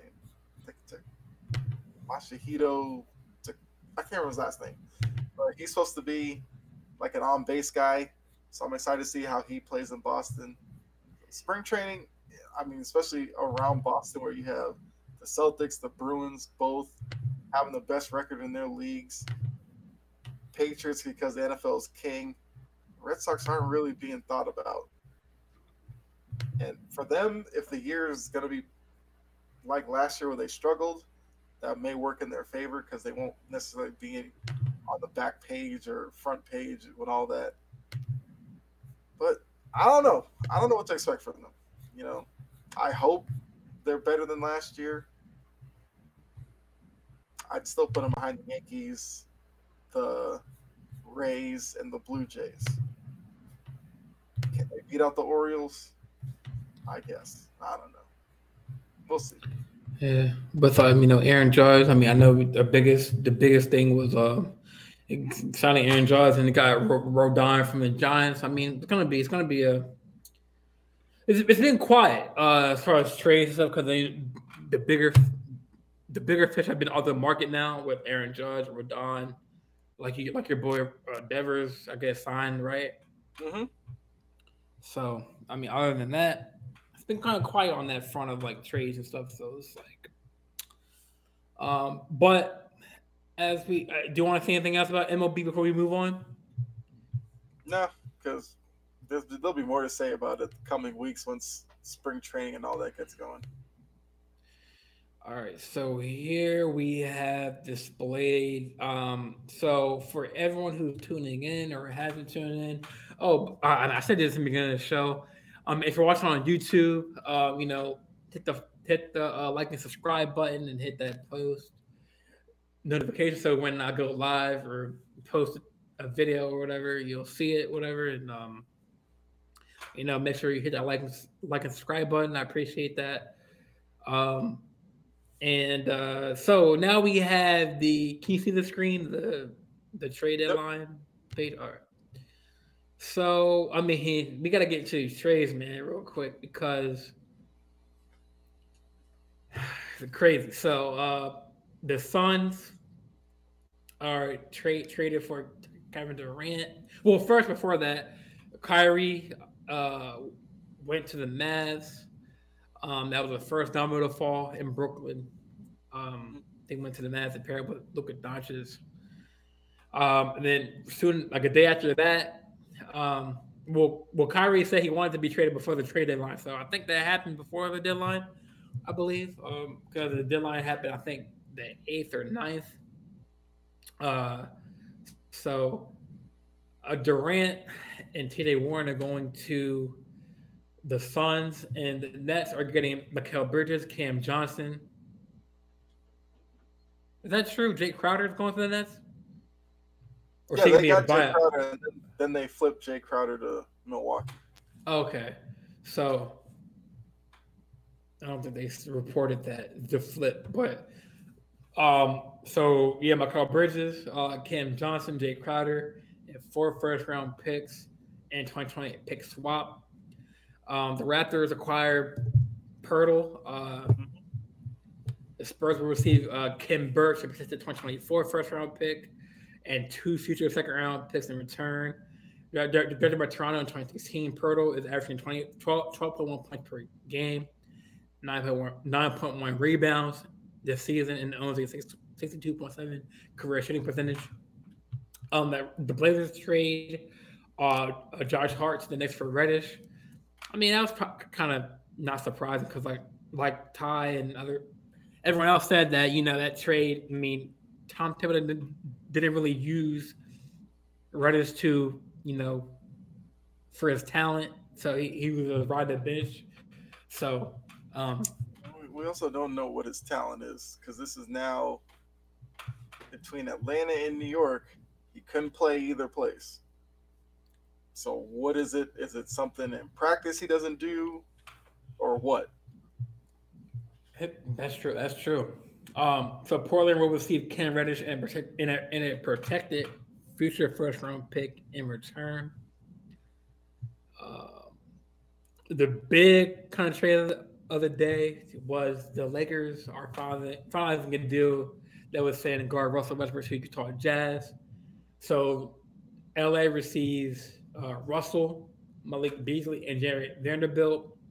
Minnesota receives Mike Conley, Nickeil Alexander Walker, uh, 2024, 2025, and 2026 uh, second round pick uh, via Washington, Minnesota, or, or Memphis, and then the 25 25 via Utah, and then the 2026 is Utah too. And then Utah receives also Westbrook, which is going to be in the buyout market. Juan Connell Anderson, Damian Jones, and 2027 first round pick from LA. Um, that's basically it as far as the trades. Uh, I know we got played on on the buyout market. I know Kevin Love said he wants to. Uh, uh, let's see, if I'll share my screen. Yeah, I know Kevin Love said he's uh, he wants or he's going to buy out bought out from Cleveland. So I think that's interesting to me because explain, I, explain. I tried to figure out why they didn't do that before. They they basically waited until they became good again, and then now they're buying them out. I never thought he was gonna last this long. Like I thought once LeBron left, they gonna do like a hard reset, and Kevin Love was gonna be moved.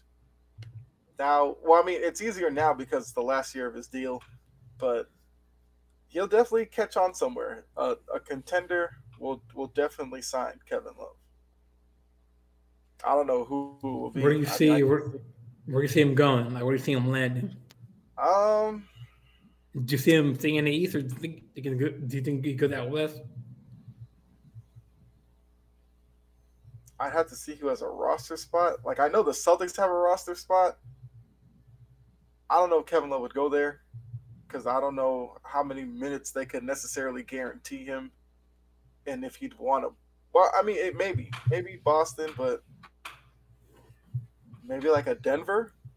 Denver could use a little more size in that offense playing off of Jokic and guys like that. Kevin Love could be really good out there.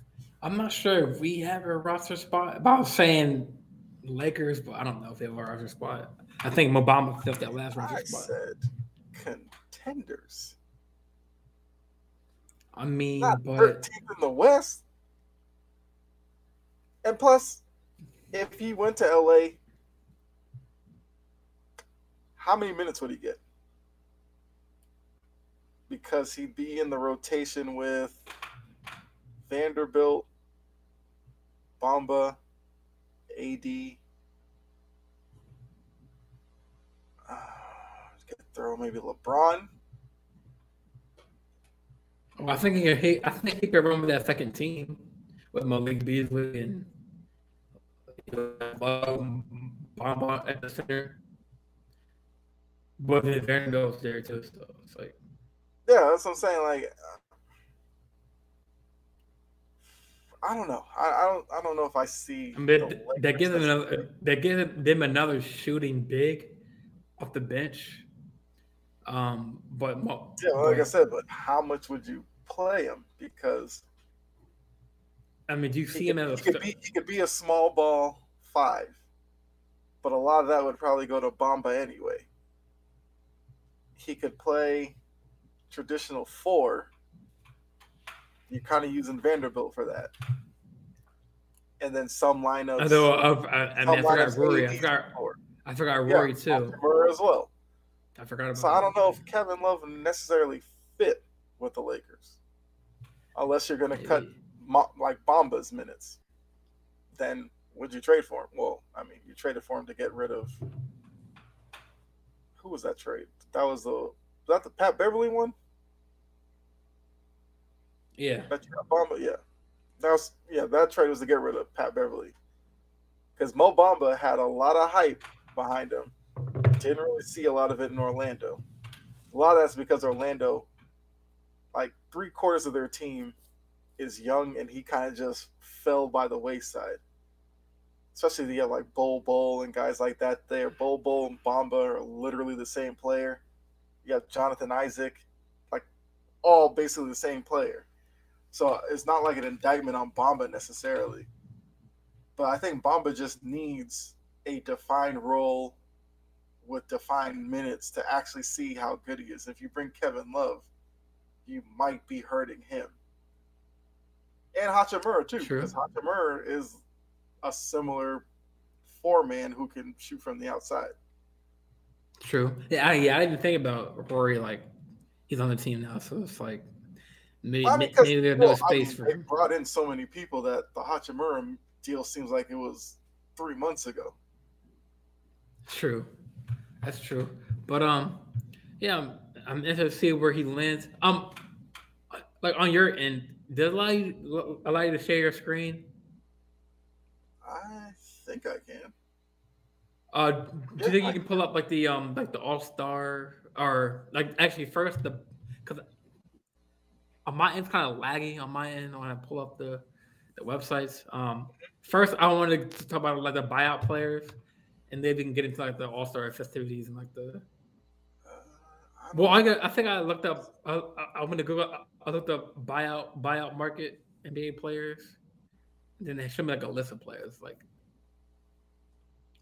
I tried to pull it up, but it's like, um, it's like laggy on my end with like the websites. So I see. All right. So like, hoops. What's it? Hoops Yeah, hype? I think that's the one I looked at. If Yeah, sometimes sharing some of these websites is a little bit tricky, but let's see. yeah, I think I think Hoops was the one I looked up that, uh, that came up. Uh, so I'm sharing it. You might have to. Um, I might have to put up. Yeah. Oh, okay.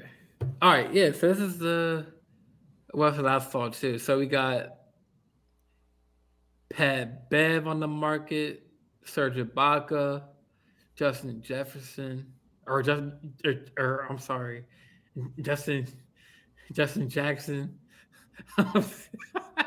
Stanley Johnson, and John Wall.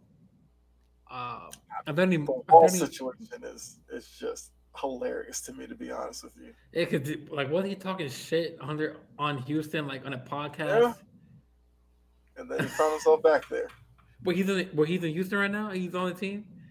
Yeah, that's what the Clippers traded him back to Houston. that's why Houston Houston's definitely gonna buy him out. Hey man, when it like when the shit hits the fan. I mean, hey, that's why you gotta be careful, man.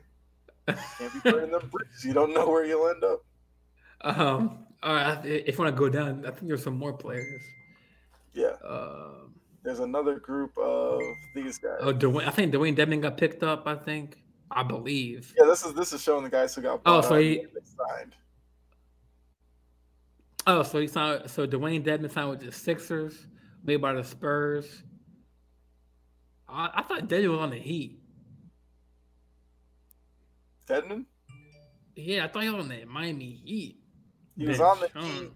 They traded him to the Spurs. The Spurs bought him out. Oh my god! With the Sixers. Yeah, the Spurs. Ja- Spurs aren't going to use him. Yeah, Reggie Jackson um, bought up yeah. by the Hornets, signed with the Nuggets. Well, was on the Clippers. Danny Green, um, guard, bought up by the Rockets. I'm not. I think he was a free agent. I think, or I thought I'm, or I thought he was hurt. Uh, yeah, he's still hurt, but I think the Cavs signed him hoping he could actually come back at some point this year.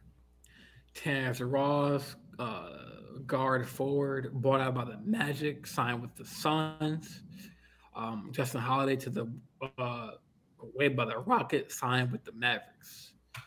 Uh, a few other ones, other veterans for candidates to be bought out are uh, Will Barton, uh, Frank Kaminsky, uh, Alex Len, Kevin Love, like we said, Nerlens Noel, uh, Derrick Rose, and Russell Westbrook.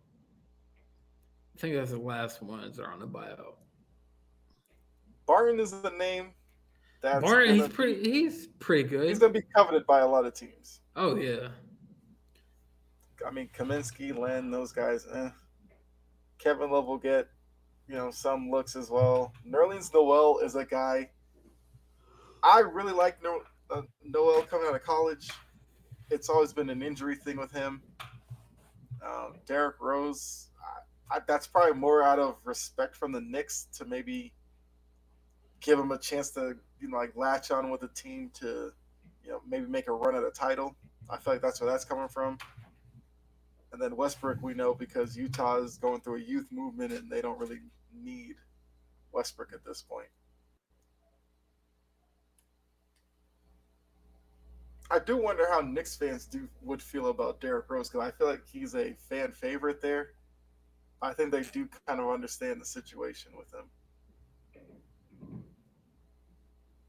Yeah, true, true. Um, I heard he might go to the like Milwaukee. That's a rumor.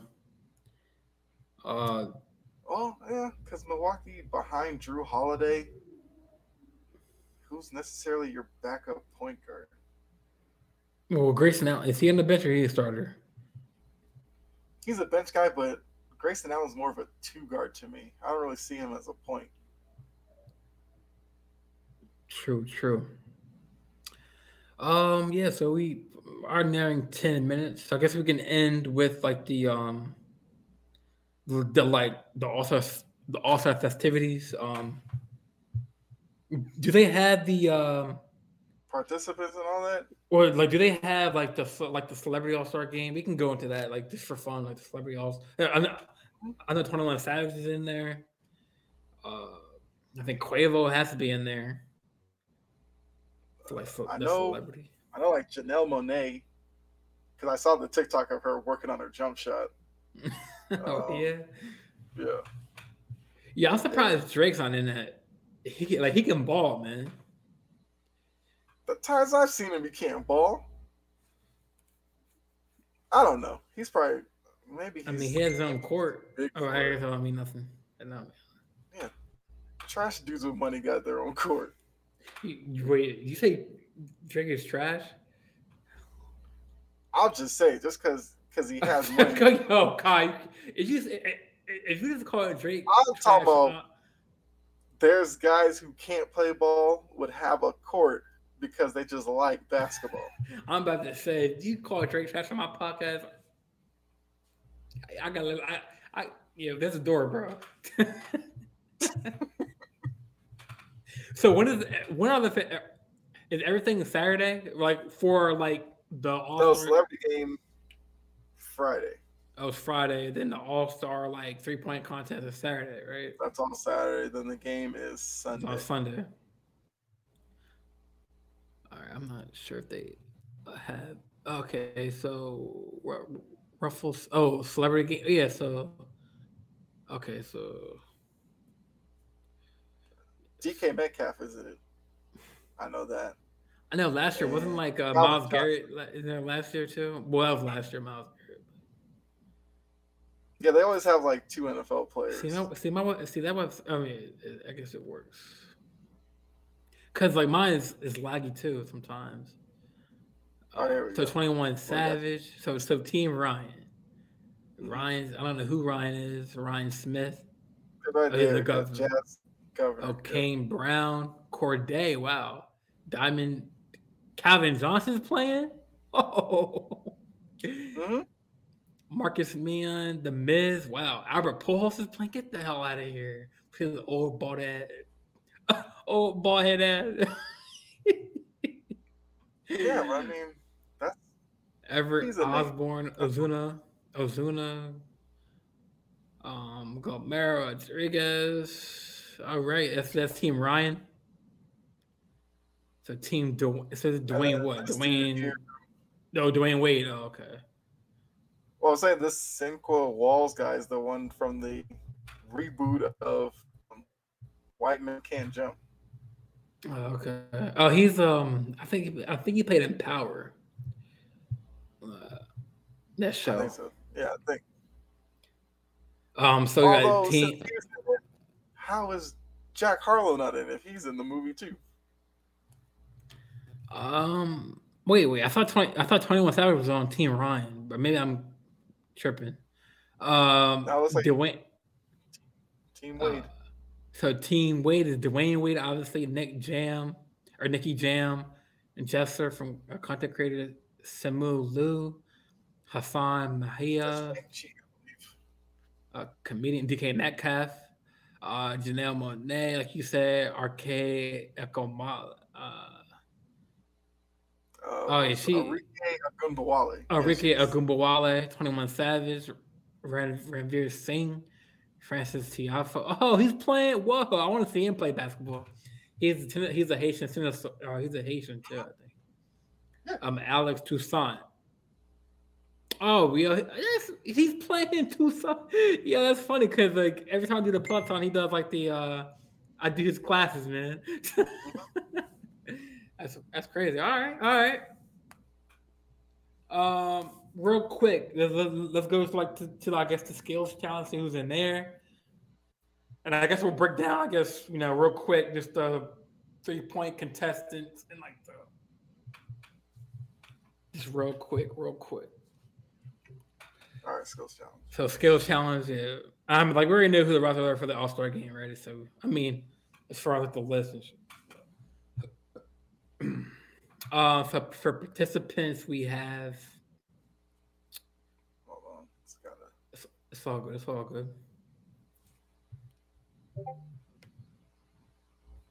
Yep. Yeah, like these NBA sites, it's like, because I think they have like ads in the background that kind of kill the. Oh, here we go. So, so you always get team, the Giannis team. team team was in group. We have to say Giannis has in the group of Giannis and Alex, so the brothers, and they got Team Jazz. The highest paid cheerleader in the league. Who? Giannis. Yeah, the Thanasis. Yeah, oh, highest, paid, highest paid cheerleader. oh man. Uh, so Team Jazz, you got Jordan Clarkson, uh, Walker Kessler, and Collin Sexton. Um, you know, I don't know. I, I mean, I think that, well, team rookies, Paolo, Banchero, Ivey, and Jabari Smith. Um, I might take Team Jazz because they're they're they're all they're all guards, so they had that passing ability. So. Uh, and it might come up to Team Jazz and Team Rookies, man. I mean, because last year the team Giannis team fell short. Cause I think mm-hmm. Giannis, I think Alex kind of like was messing up. I think Giannis was the only one that got the ball through the hole and got it done, but those other two brothers couldn't get it, the job done, so they kind of lost. So I'm gonna so I'm gonna go team dad versus team rookies in the in the final.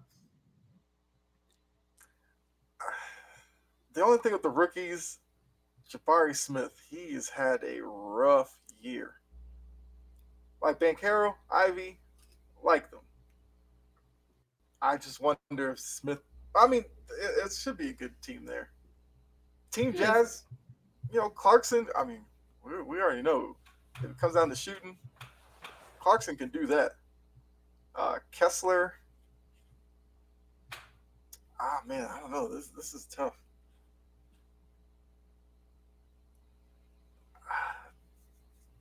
I, I'm a, I, I'd go Team Giannis.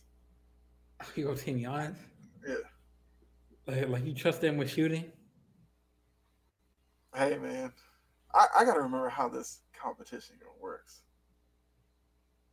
Say, no. I, I um, remember they changed it. Does explain? All right, here we go. So three round competition. Oh, so, team. so the first round is a team relay. All teams com- teams compete one at a time. All players from each team should be in time relay. Each player must compete the, to complete the course. 35 foot outlet pass at a moving target from the baseline complete the pass to move on to the next or or max three wild attempts or valid attempts. Dribble down court through three moving pylons. Short shot in the lane, max three valid attempts. Move on after a mistaken three attempts. Left corner three point shot. Max three valid attempts move on after a maker three attempts. I forgot Dribble, there was much involved. Okay.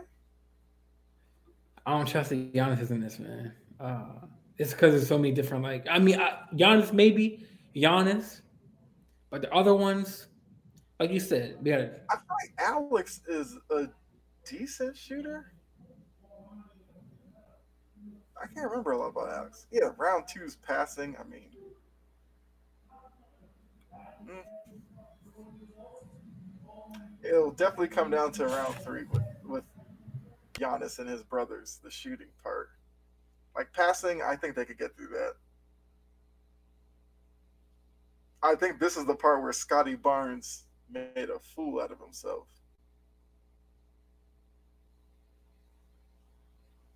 Okay, so after seeing all that that they have to go through, yeah, I don't know if I can go with Team Giannis to be honest with you. I'll go Team Jazz actually. I'll, I'll, I'll give it to the to the hometown team.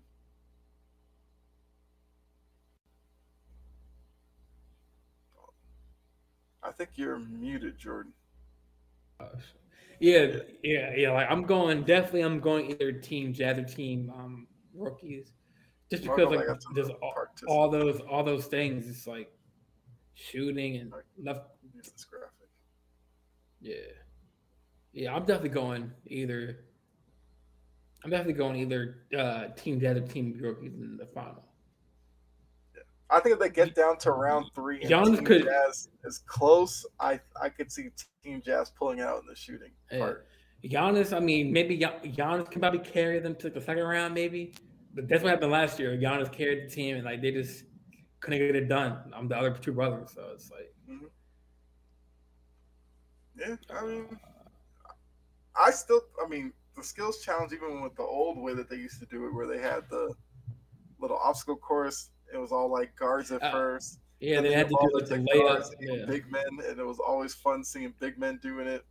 It was fun. Now man. this way, I mean, I'm not mad at it. I mean, you know, with them just having like Giannis being a team automatically in it, whatever. Because you could technically use the holidays as well.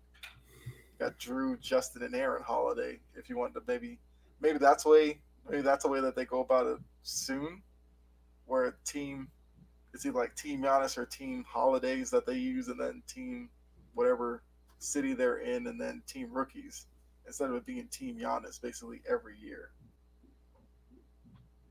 I see that. I see that.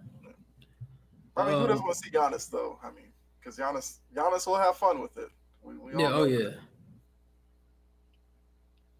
All right. So I guess the last two competitions is um the three point. I guess yeah, we can go to the three point first, and then the um dunk, dunk contest. Maybe we can wrap, and then, can, then we can wrap it up. We're almost at the two hour mark. We're, we are at the two hour mark, so it's just two more categories. But now, well, I don't think that it's updated, but I yeah. think they. Oh yeah, they did. They put Randle in there. All right. Let me see it. This is always I, the competition for me. I, I love the three point contest. I'm to. This,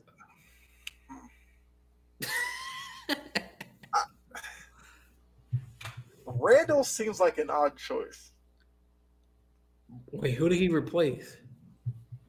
oh, he replaced. And even that seemed weird that he was in it too.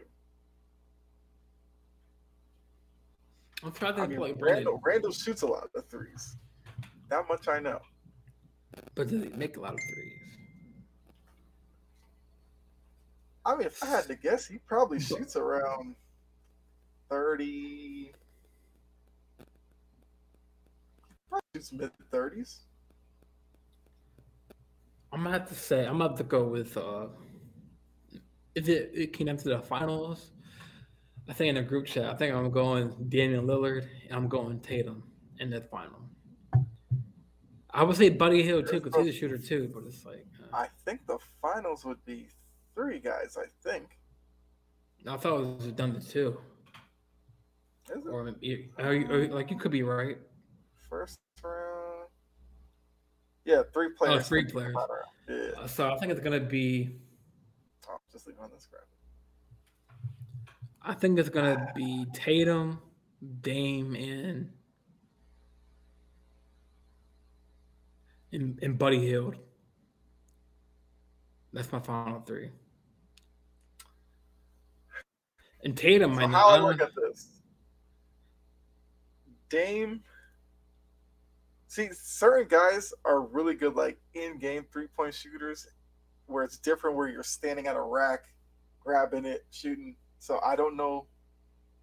I don't know how Tatum's going to look at that in that aspect of it because Tatum. Yeah, that's what I'm saying. Because Tatum, Tatum also really... usually does like dribble between his legs, then stuff, pull yeah. up or step backs. Can't really do that in a three-point contest.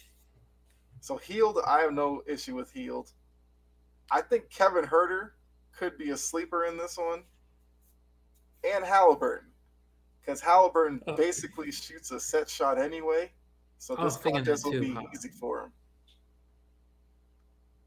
Actually, that might be my final three. I'll go Halliburton, Hield, and Huerter.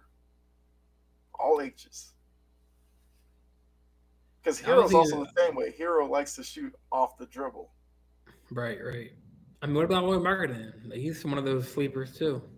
The, the sleeper bigs. I could see Markkanen getting edged out by one of the three I said. I think Markkanen could come fourth in this one. Well, you're like, what if Randle just like goes off, yo? it's I mean, Randall Randle could shock people and get to the final because Randle could, is just man. that weird of a guy where he may just get hot and maybe Buddy Hield will come into this putting a lot of pressure on himself, thinking he should win it. He could struggle in the first round and get knocked out. But uh, like I said, Tatum is more of like a um, like Tatum can shoot. Like a, yeah, he, uh, he can shoot off the dribble. Right, right.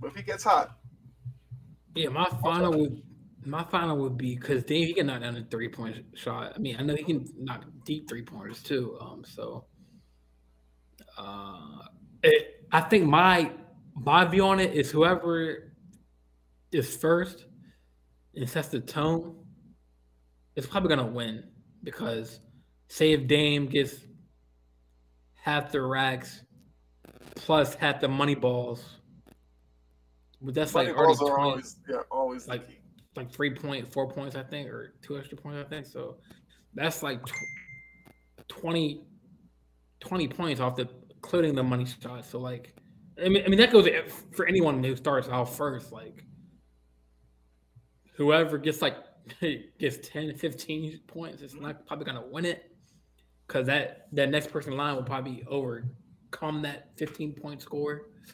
Um so if Tatum so, so say if Tatum goes first right? I don't I, I, I don't see him advancing because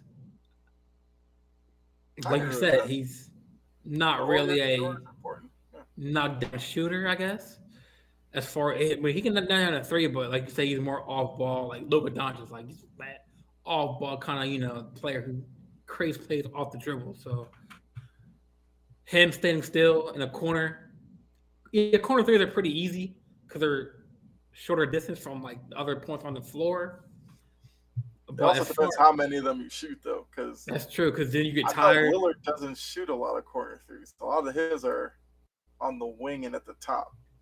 True. Also, it also depends where you place your money. I mean, I mean you can say. Wherever I mean, you get that one rack of all money balls that you get to place wherever. That will be interesting to see oh, as well. I think that that's that, that's the new rule, right? You can place your money ball wherever you want.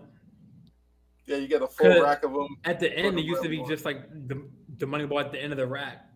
Mm-hmm. So, and then isn't there like a Mountain Dew thing where it's like the D three or whatever? Or that's a I don't know. Maybe I'm. I think so. Uh, uh, I went too far. I, I could be wrong. I could be wrong. Oh, East Ball, uh, one special white starry ball. Oh, that's new. Uh, so, uh, Pittsburgh uh, money ball, rag East rack to be placed on the five main screen. Looking at every ball, The rack is worth two. Oh, okay, every ball's worth two points. Uh, yeah, so deep shot locations between racks two and three. Oh, so they're the deep shot. Three and four. Yep. Yeah, it's gonna be. Yeah, it's fifth rack is your special all money ball rack where you place it wherever you want to put it. So if you were a shooter, where would you put it at? Would you put it like? So for me, I always like shooting like in the corner from, where it's like in between the middle and like the. So like. I was never a corner, corner, three shooter. I hate. No, well, shot. I'm not saying corner corner. I'm saying like you know where like the, the uh, where like the elbow is, like the wing, yeah, the wing corners, yeah. Yeah, my money rack would be right wing.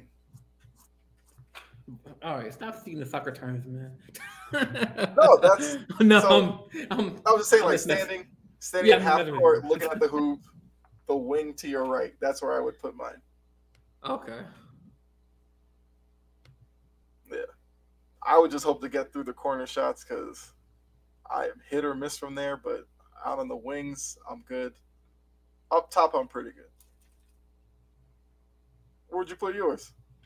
I'd probably put mine.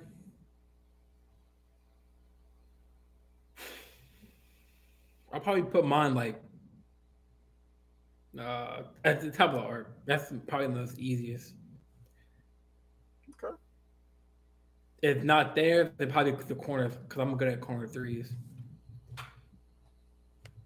Yeah, I I just didn't shoot a lot of corner threes. But, I shot a lot of mine from the wing. Man, I want to see your shot, man. I, I mean, like, like you see my shot, mm-hmm. and. I want to, do you any videos of you shooting hoops? I mean, I haven't shot hoops in forever. If I ever end up on a court, I will record my jump shot.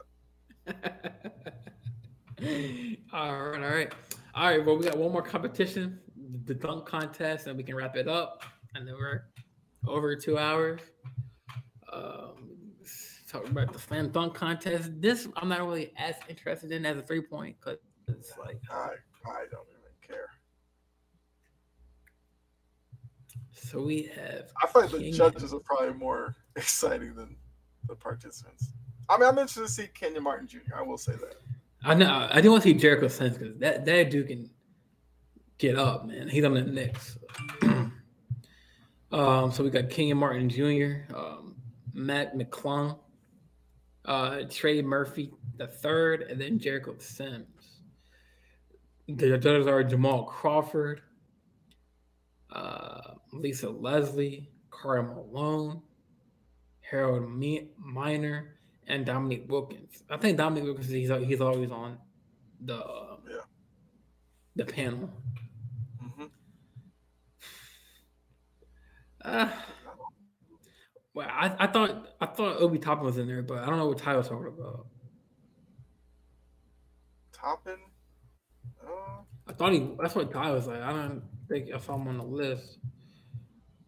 Yeah, I I always remember these four being the ones announced, unless if Obi Toppin was maybe asked to do it and maybe he turned it down. I don't know. Hmm. Yeah, I'm not really excited. I do want to see the dude Jericho to see what he has because I know he can dunk. Man. Like I, Mac McClung um, can dunk. I know that. Oh yeah. It's just I don't know. I don't know about him though. Because it's one thing to dunk, but can you like excite the crowd? Can you make the dunk on the first attempt? Because we know that's a big thing as well. Because if you're doing like six, seven attempts, the crowd is literally dead by attempt three. So then it's like, yeah, now you're just kind of wasting time. But I don't know. And how creative can these guys be when we've kind of seen Vince Carter do everything? We've seen Dominique. We saw Zach LaVine. We've seen Aaron Gordon. What can these guys do? Yeah, true, true.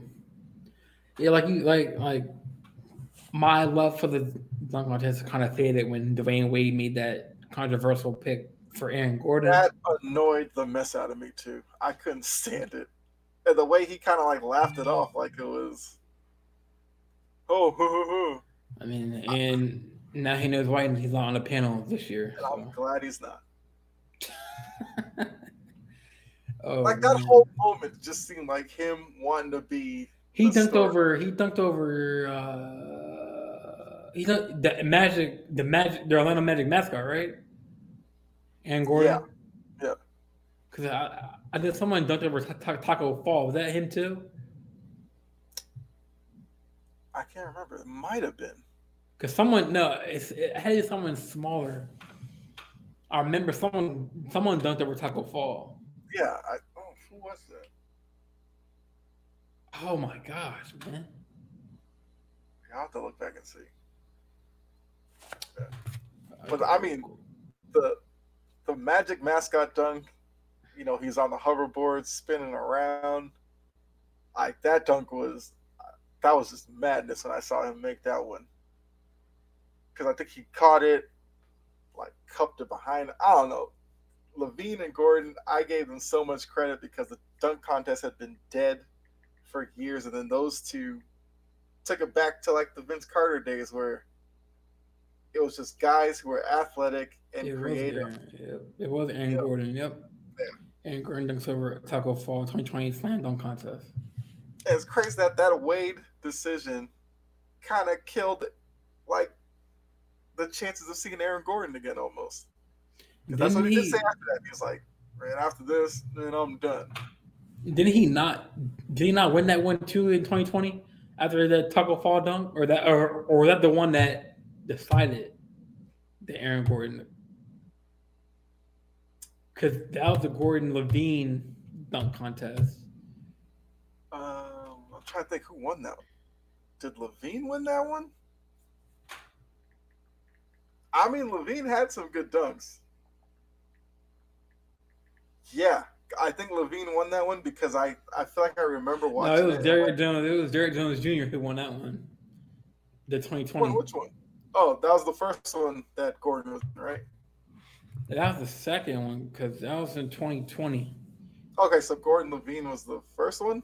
Yeah. There's, there's no. Okay, I was about to say there's no way Derrick Jones won the Gordon and LaVine one because if they had done yeah. that, that'd have been like somebody should get arrested for that.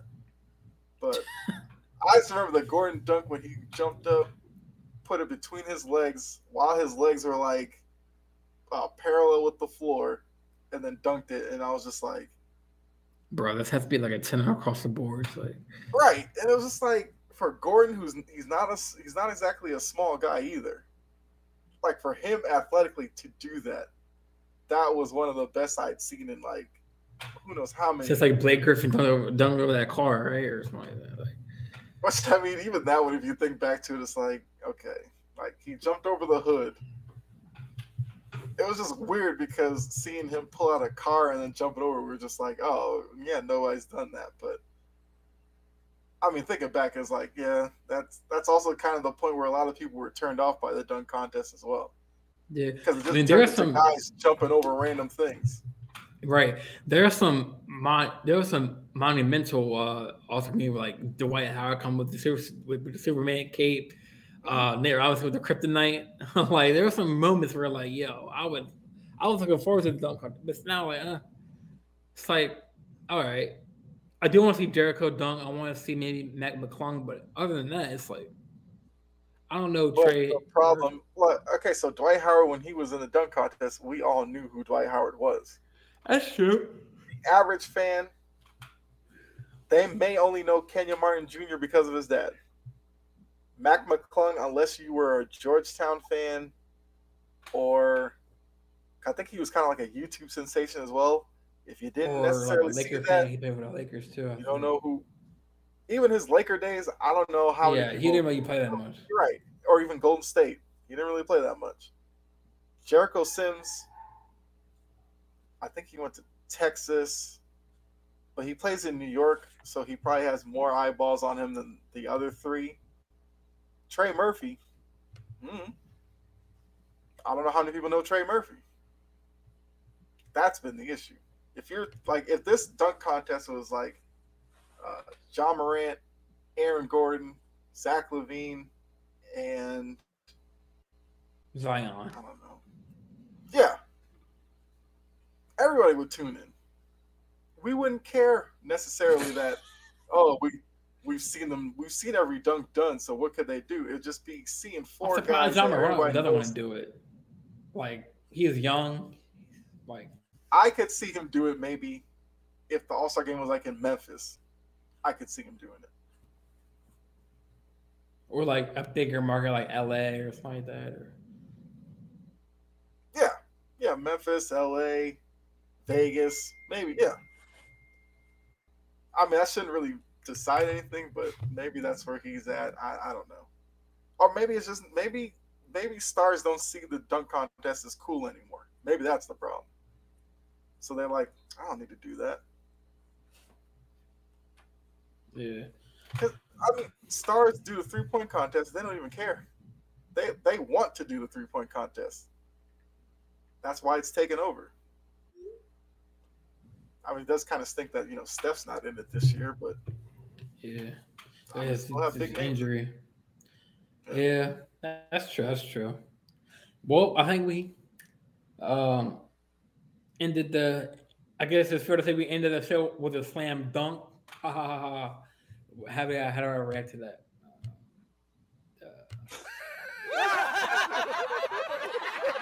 Uh, but uh, yeah, man, we uh, it was a good show. Um, once again, Jordan's on the we. My boy Kyle Evers on the ones and twos, like Gene always says.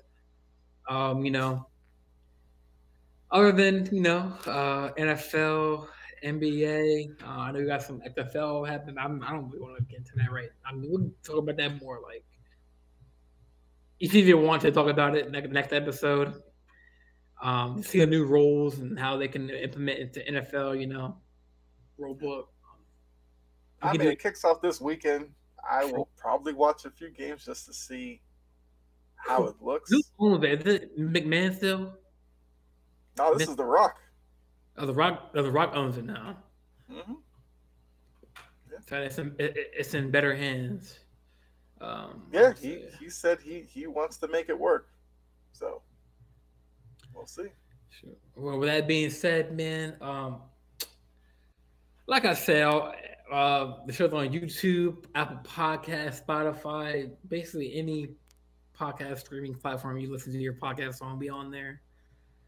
Uh, my boy Kyle Show chopping on the bit or chopping chopping at the bit, chopping on the bit or chopping at the bit. Yeah, yeah, chopping at, yeah, chop, yeah, chopping at, the bit. Um, mm-hmm.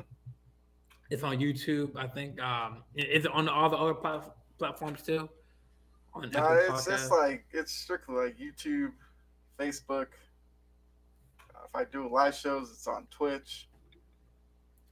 And if you throw me on your LinkedIn. Oh, like when do you like when you like when do you do your shows? Like you know, like like what days?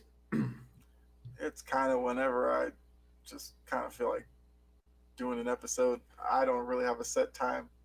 I probably need to get a set time, but hmm, usually try to do like two or three a week. Yeah, I mean, I was gonna say if you ever want me on an episode, man, we can, uh, you know, uh, chop it up with sports talk. You know what I'm saying? Let me know. Um, if you need any, if you need a co-host or if you need a co-host or a guest on your show, let me know, man. But uh, other than that, man, I mean, do you have any other final thoughts before we head out? No, I mean, yeah, NFL's over. I know a lot of fans are sad by that, but like we just said, you got XFL, you got USFL if you got to fill your football need. I think between those two leagues will basically take you until training camp for the NFL. So, I mean, there's still something. Plus, you got the draft. I mean, NFL fans, you know, they get into the draft anyway. But like you kind of said at the beginning of the show, it's crazy how these leagues have turned, you know, the sports calendar until like it's 365. Even though the NFL season's over, there'll still be NFL stories every day from here on out. And oh yeah, that's just the reach of sports, which is why I just like sports so much. Yeah, like you said, like you know, the NFL season has ended, but not really, because like you know, yeah, coach firings, coach hirings. Free agency is like three weeks away, I think. I got the draft, like you said. Maybe I might, maybe on this show, uh, we can do like a, uh, like a mock draft, like we did on the other on the Sports Empire Network. We can come up with something, and then also I wanted to learn how to do that, um, that that grid we did last week or this week with the grid, with the different teams. We can do that, like the tic tac toe. I'm trying to learn how to do that on, on this show too. So um, yeah, definitely we got some content coming up, man. Um, it's gonna be it's gonna be some good content. So uh, like with that being said, I'm Jordan, uh, my boy Kyle, man, and we'll, and we'll be back again uh, next week. Yeah. All right, y'all.